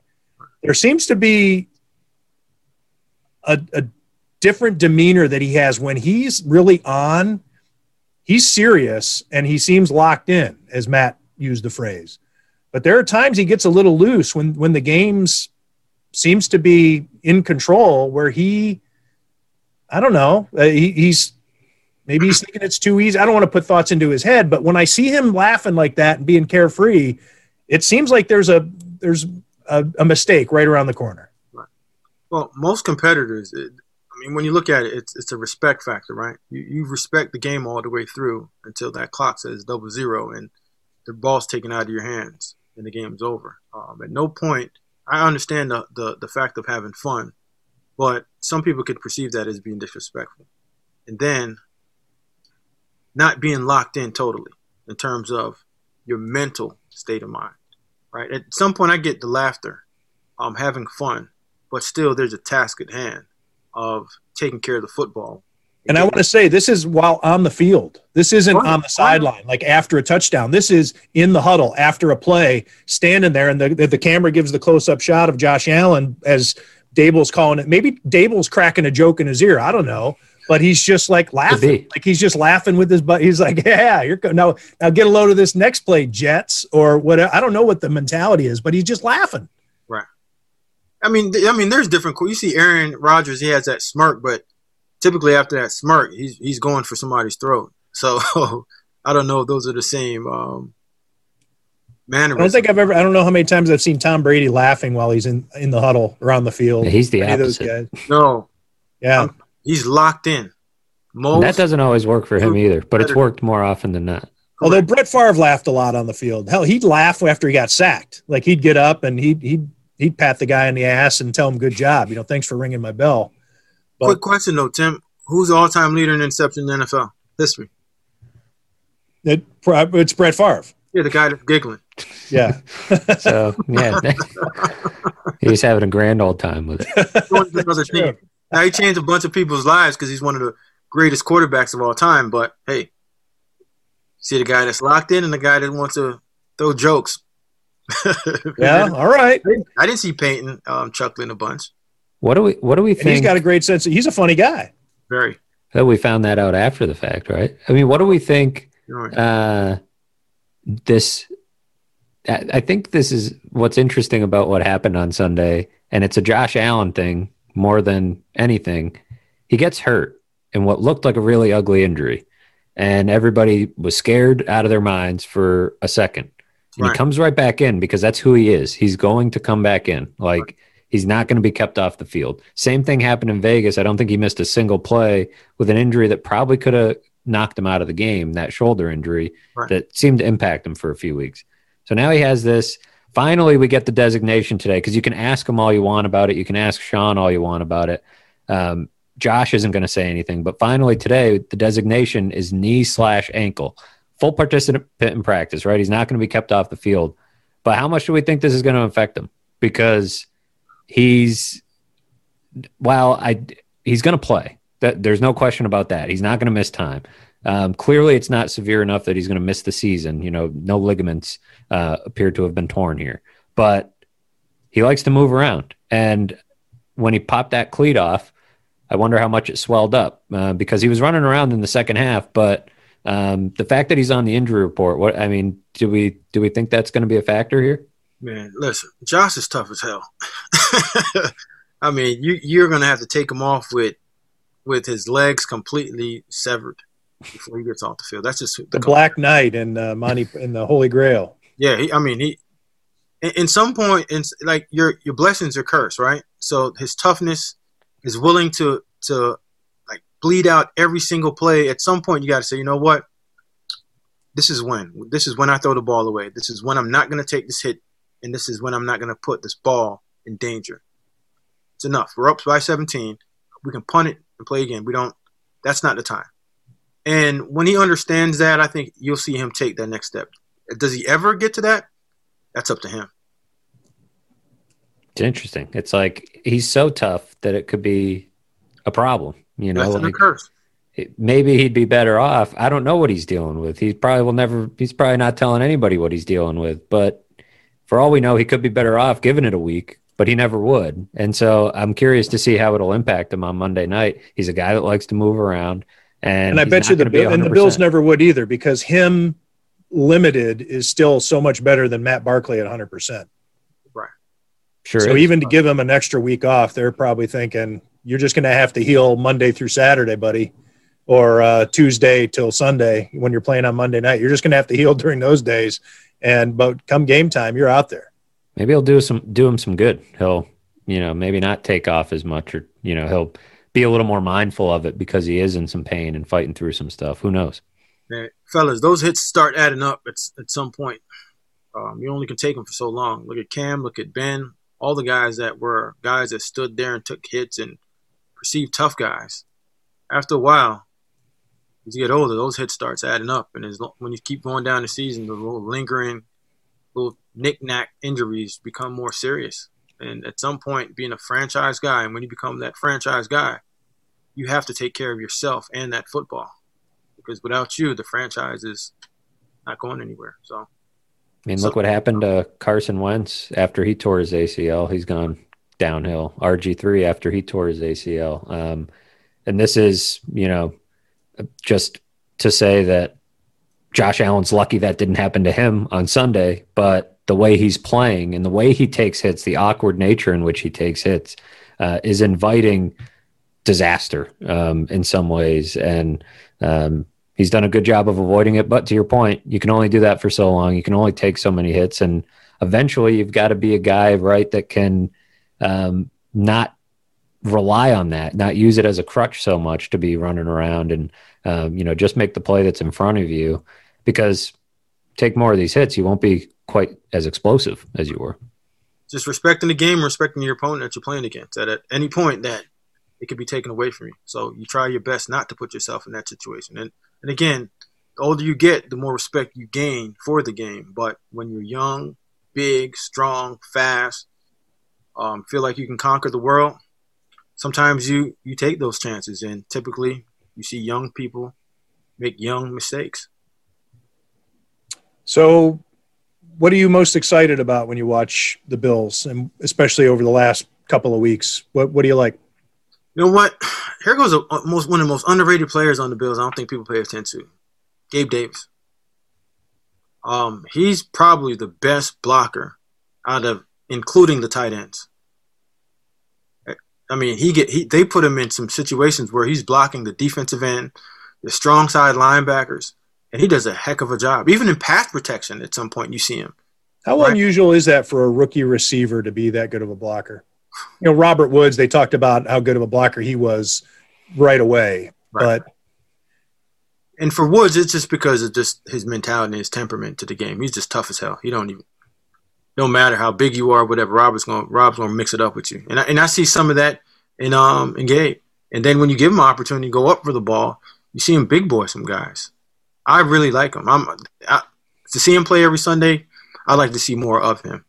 And then just Steph Diggs, is how easy he makes the game look, and for Josh, I think that 1-2 combination looks pretty good. The most disappointing thing on Sunday was. The offensive line, especially Deion Dawkins, protecting against Bosa, but Bosa's a different animal. Were most of those Dawkins or Williams? Darrell Williams had Bosa a couple of times too, right? He went up and down the line, whoever wanted it. Yeah, I'm talking about the sacks in particular. Dawkins had two penalties, but he got a sack on Deion. He came over top of Winters, got one there too. And he went over there in Durrell and got some taste of that, too. I mean, he just went up and down and just – it was Thanksgiving weekend, man. He ate everybody.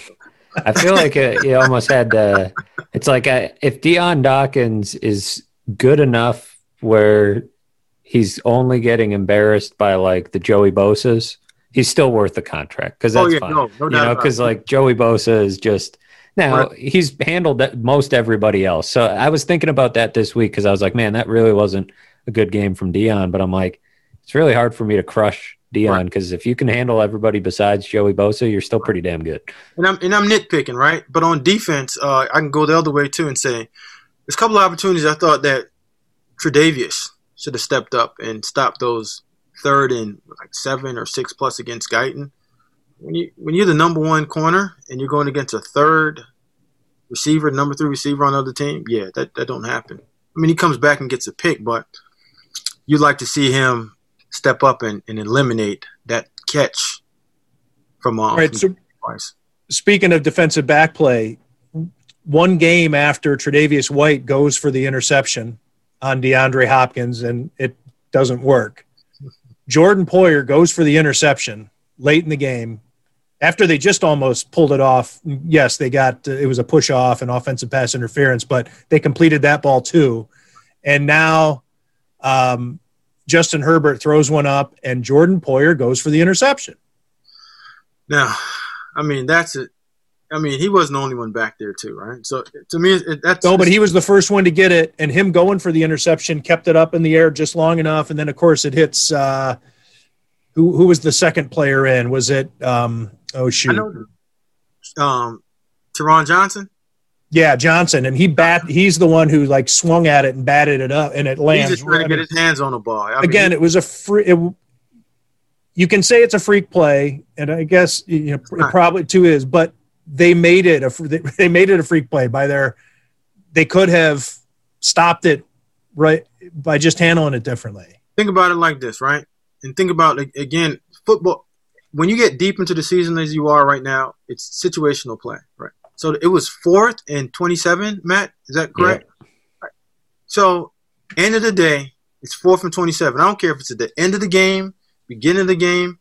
You knock that ball down, you get the ball back on 45 where they were at, right? That's just understanding where you're at, not trying to pass. In the first quarter, you bat it down. No, in any quarter you bat it down. Right, yeah, exactly. Unless it's such an easy catch that you're like, I can not only intercept this, but I can return it 50 yards because you have to go 25 yards just to get back to where the line of scrimmage is. And again, you have to think about your team, right? You can't say, you know what, I'm going to patent my stats so I can get into the Pro Bowl, right? At that point, if you're not playing well enough for one interception to get you in the Pro Bowl, you don't deserve it. Plus, it's an AP Pro Bowl this year. You're not going anywhere.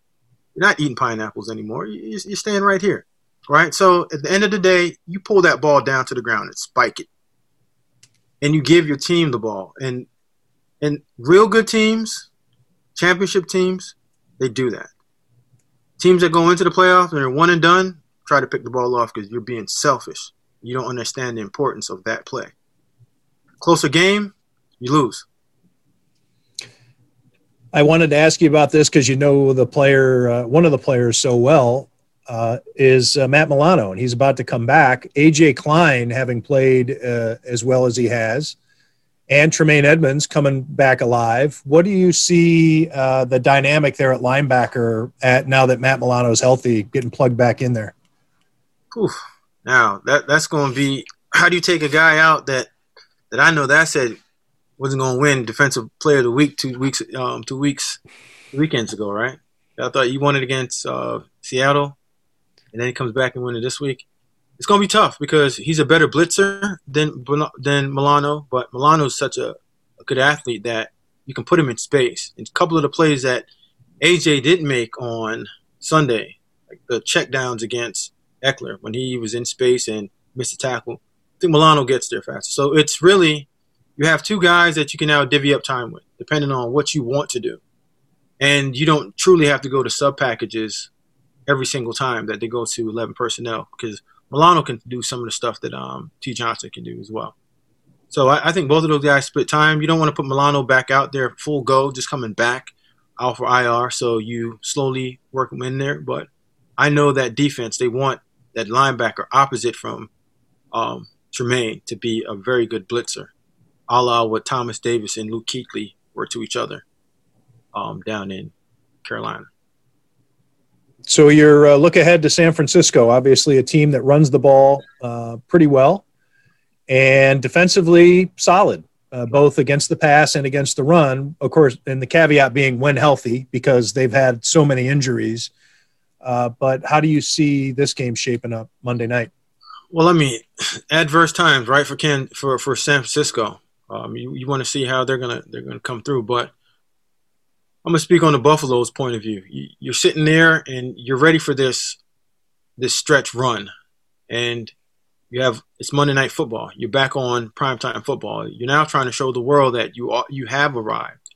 So you want to go out there and put a stop to that run game. Now, Kyle Shanahan is one of the most creative play callers in terms of running the football and having play action pass off of the run. So those linebackers, like we said against the Rams, and even defensive backs, there's a couple of times you've seen Tre'Davious putting his eyes in the backfield. You got to have very good eye discipline this week because not only can you give up 150 or 200 yards against San Francisco, you can also give up 350 yards in the pass game. So discipline and the guys up front setting the tone and getting a new line of scrimmage. You saw the young boy, 91, Ed Oliver. He made a couple of plays in there. He's been hit or miss. Last week he hit a little bit more than he missed. I think he's finding his way. I think he's somewhat now a little bit more healthier than he was earlier on in the season because I haven't seen him on many of the injury reports. So you can see his game and you can see the juice and the explosiveness that you saw in college coming to the NFL game now. Because what do you have, 1.5 sack or one sack last week and a couple of QB hits? A couple dumb penalties, too, to balance them out. I mean, when you play like that and you're a little guy, sometimes you're going to get those. And if you can get a penalty there, but 1.5 sacks, that kind of washes it out. But at least he's playing aggressive, and you're seeing him show up now in the stat sheet. Usually before, you have to ask yourself, was he inactive? Because he just disappeared. So at least he's playing well. And you see the linebackers now coming downhill and making plays. So that defense is coming together a little bit better. Now, going against San Francisco, you'll see if they are really good against the run, as numbers are saying in the last couple of weeks, trending in the right direction. Hey, Gerald, one thing I wanted to ask you was whether or not you knew that Champo, Travis Besaw, and Kirshner is a leading accounting firm with a growing team of accountants and business consultants with roots in Amherst. Did you know that? Absolutely not, but I love it, though. What a great plug. Did you know that CTBK pairs every project with a focus on human connection between its team and the client? No. And that for assurance, accounting, taxes, litigation support, and advice on mergers and acquisitions, you should call CTBK because they're available and ready to solve any issue your business faces. So, Gerald, for a consultation or to request a quote, call 716-630-2400. Again, it's 716-630-2400. And again, that's Champo, Travis Besaw, and Kirshner, over a quarter century of proven accounting and business excellence for Western New York and beyond, even for Jamaicans. Now the numbers start going up. As soon as you said Jamaican, my eyes perked up. I like that. Yep. International. Western New York and beyond. Love it. I wanted to make sure I wedged in an extra plug for CTBK. They've been so good to us. All right, back to football. Gotcha. What else do we want to talk about? You know what? I think Monday Night Football is good for everybody, man. This is where the stars show up. Doubleheader and a Tuesday game. This is like we're watching baseball or the Stanley Cup playoffs. There's a game every night. Yeah, who got pushed to Tuesday? Baltimore? Yes. Yeah. What a mess. Hey, man. Do you think every team's going to play 16 games, Gerald? No. Numbers are safe. It's almost like they're hanging on by a thread here, but they're just barely keeping it together, this schedule. And here's the reason why I say no, right? All right. The NFL is the last league to play, right? Because you had Major League and you had Major League Baseball and you had NBA, right? Both of those leagues made it because they were in a bubble. You don't want to go in a bubble, you're gonna this is what you're gonna have to face week in and week out. So fight it all you want, but numbers tell you that get in the bubble, especially in the playoffs, and you have a shot. When you get in the playoffs and this happens, what's next? Does the team have to forfeit? It'd be embarrassing. Like what happened to Denver the other day, the triple option team, rolling that out? Come on. One pass the entire game? Or no, I'm sorry, one completion the entire game. It's bad football. Yeah, what happens if what happens to Baltimore happens in the wild card round? It's bad football. They're kicking that game down the road and trying to readjust the following week's schedule. I think they're going to get 16 in because I just think they don't care. I just think they're ramrodding their way through it, and they just that's what this weekend taught me is they do not care. Like they will make a team play with a practice squad wide receiver at quarterback because that's how little they care. They'll play a game on a freaking Wednesday afternoon because they just don't care. Like, so I don't know if this is a question I would love to hear answered by the league. If not those two situations, what is the cutoff to cancel a game? What is it?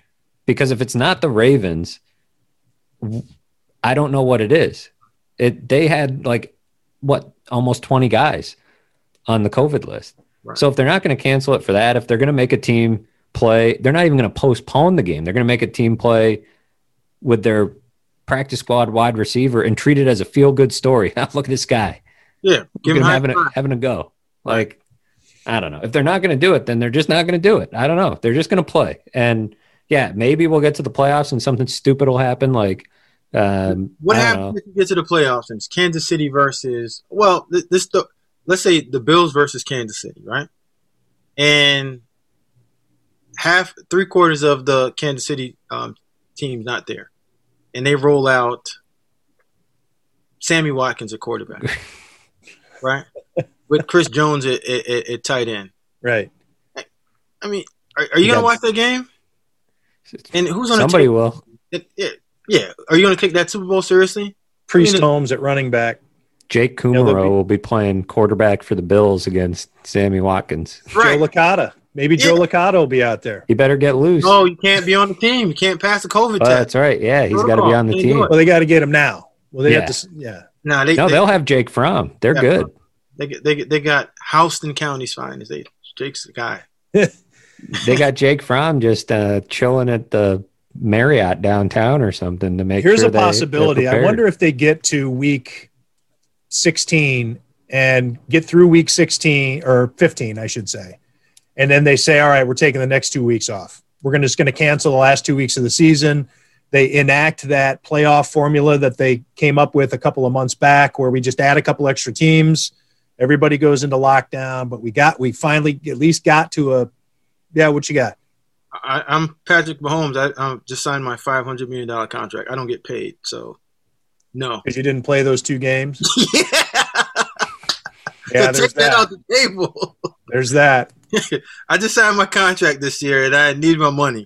Yeah, all of a sudden those game checks got a little bigger. Yep. A little bigger for Patrick Mahomes than they are for Jake Kumaro. Exactly. Saying that we're not going to play this game, like you don't play, no one gets paid. Like, no, I'm putting my hand up. Well, the NFL could. Isn't that kind of ridiculous to begin with? Or isn't it kind of ridiculous to begin with that a game gets canceled and you're just not going to pay these guys? They're playing in a pandemic. They're doing everything. Like the Steelers would have forfeited a game check for, and really the rate, you know, everybody's like, what really annoys me about this whole thing is how a team gets it and they're like the bad guys. Like, oh, they screwed up. Terrible. They screwed up. Like the strength coach apparently, you know, was the start of the spread in Baltimore. So Lamar Jackson's going to lose his game check because of the strength coach. That's just as unfair as Big Ben losing his game check because of the Ravens strength coach. And the villainizing of the people who get it and right. this holier than thou of those who don't, right. They're like, well, we're doing everything right. Man, it's going to get you too. Like that's how this thing works. It's not looking at it saying, man, this Bills team's real disciplined. I'm not going in that building. Like, except for the tight end room. Right, exactly. It's been – the Bills are – I don't know, in the top half of the league in terms of guys that have landed on that list. But just in general, like if it hasn't gotten into your building, you're probably it's just as much luck as anything else. And the fact that they would not pay guys despite going into this season, knowing this was a possibility, I think is asinine considering all the risk these guys are taking. And the work that they put in, really. That's whole week's of work. I've always thought was kind of backwards about getting paid for playing the game. Is the idea that you're not getting paid to work. The work is done Monday through Saturday or whatever. That's why guys don't like practicing. Right. You practice. Maybe they got to change it to you got to be on the roster or whatever for 4 days out of the 7 to right. get paid. As opposed to you play the game, then you get paid. Because these guys are practicing, the Steelers, and they had the one game earlier where they practiced whatever it was while they were waiting on, what team was it? Tennessee? Yeah, Tennessee, that's right. And they're practicing, and then all of a sudden it's like, oh, by the way, this is your bye week. It's like, well, shit. Yeah. I just spent my bye week practicing. I don't get to go home and be with my family. I just like right. That'd be like tell me after the fact that I was on my bye week. That'd be at the end of a week. They'd be right. At the end of a work week. Tim, we file all these stories and do all this work, and somebody's like, "By the way, that was your PTO." Yeah, that's right. You were on vacation this week. It's like my man Bubba Chuck said. Hey, practice. We're talking about practice, man. All right, Gerald, I'm going to let you go. I appreciate you joining us on your son's birthday. Is he tucked in bed or is he? No, we got to go see the Binions down the street. Pops is waiting on me. Okay, get going, man. Get going. I didn't know we were dragging this out for you. Sorry about that. And then the girls' birthday is coming up. Girls' birthday are coming up on the 7th. So, all right. Well, enjoy the Minions. Right. And we are Gerald Dixon Minions. No. Matt Fairburn and I. No. Not Jonah, though. He doesn't like you. But Matt I beat his UB guys up too much, man. But he doesn't understand that his UB guys are my Maryland guys. Those are two Maryland guys. Jonah's right now, the reason he couldn't be on the show is he's still counting up Jarrett Patterson's yardage. He's still tallying it up. It's like a pinball machine. It's still spinning. The reels are still spinning. It's like the votes when you get that many of them. They take. Yeah, they're like Biden's votes. They just keep piling in. There was a spike over. There was a big dump. Overnight. The numbers are real. The votes were real. So we got to count them. Yeah. So we're the yards. We got to count them. Gerald Dixon, thanks so much, man. We'll catch you next week. All right,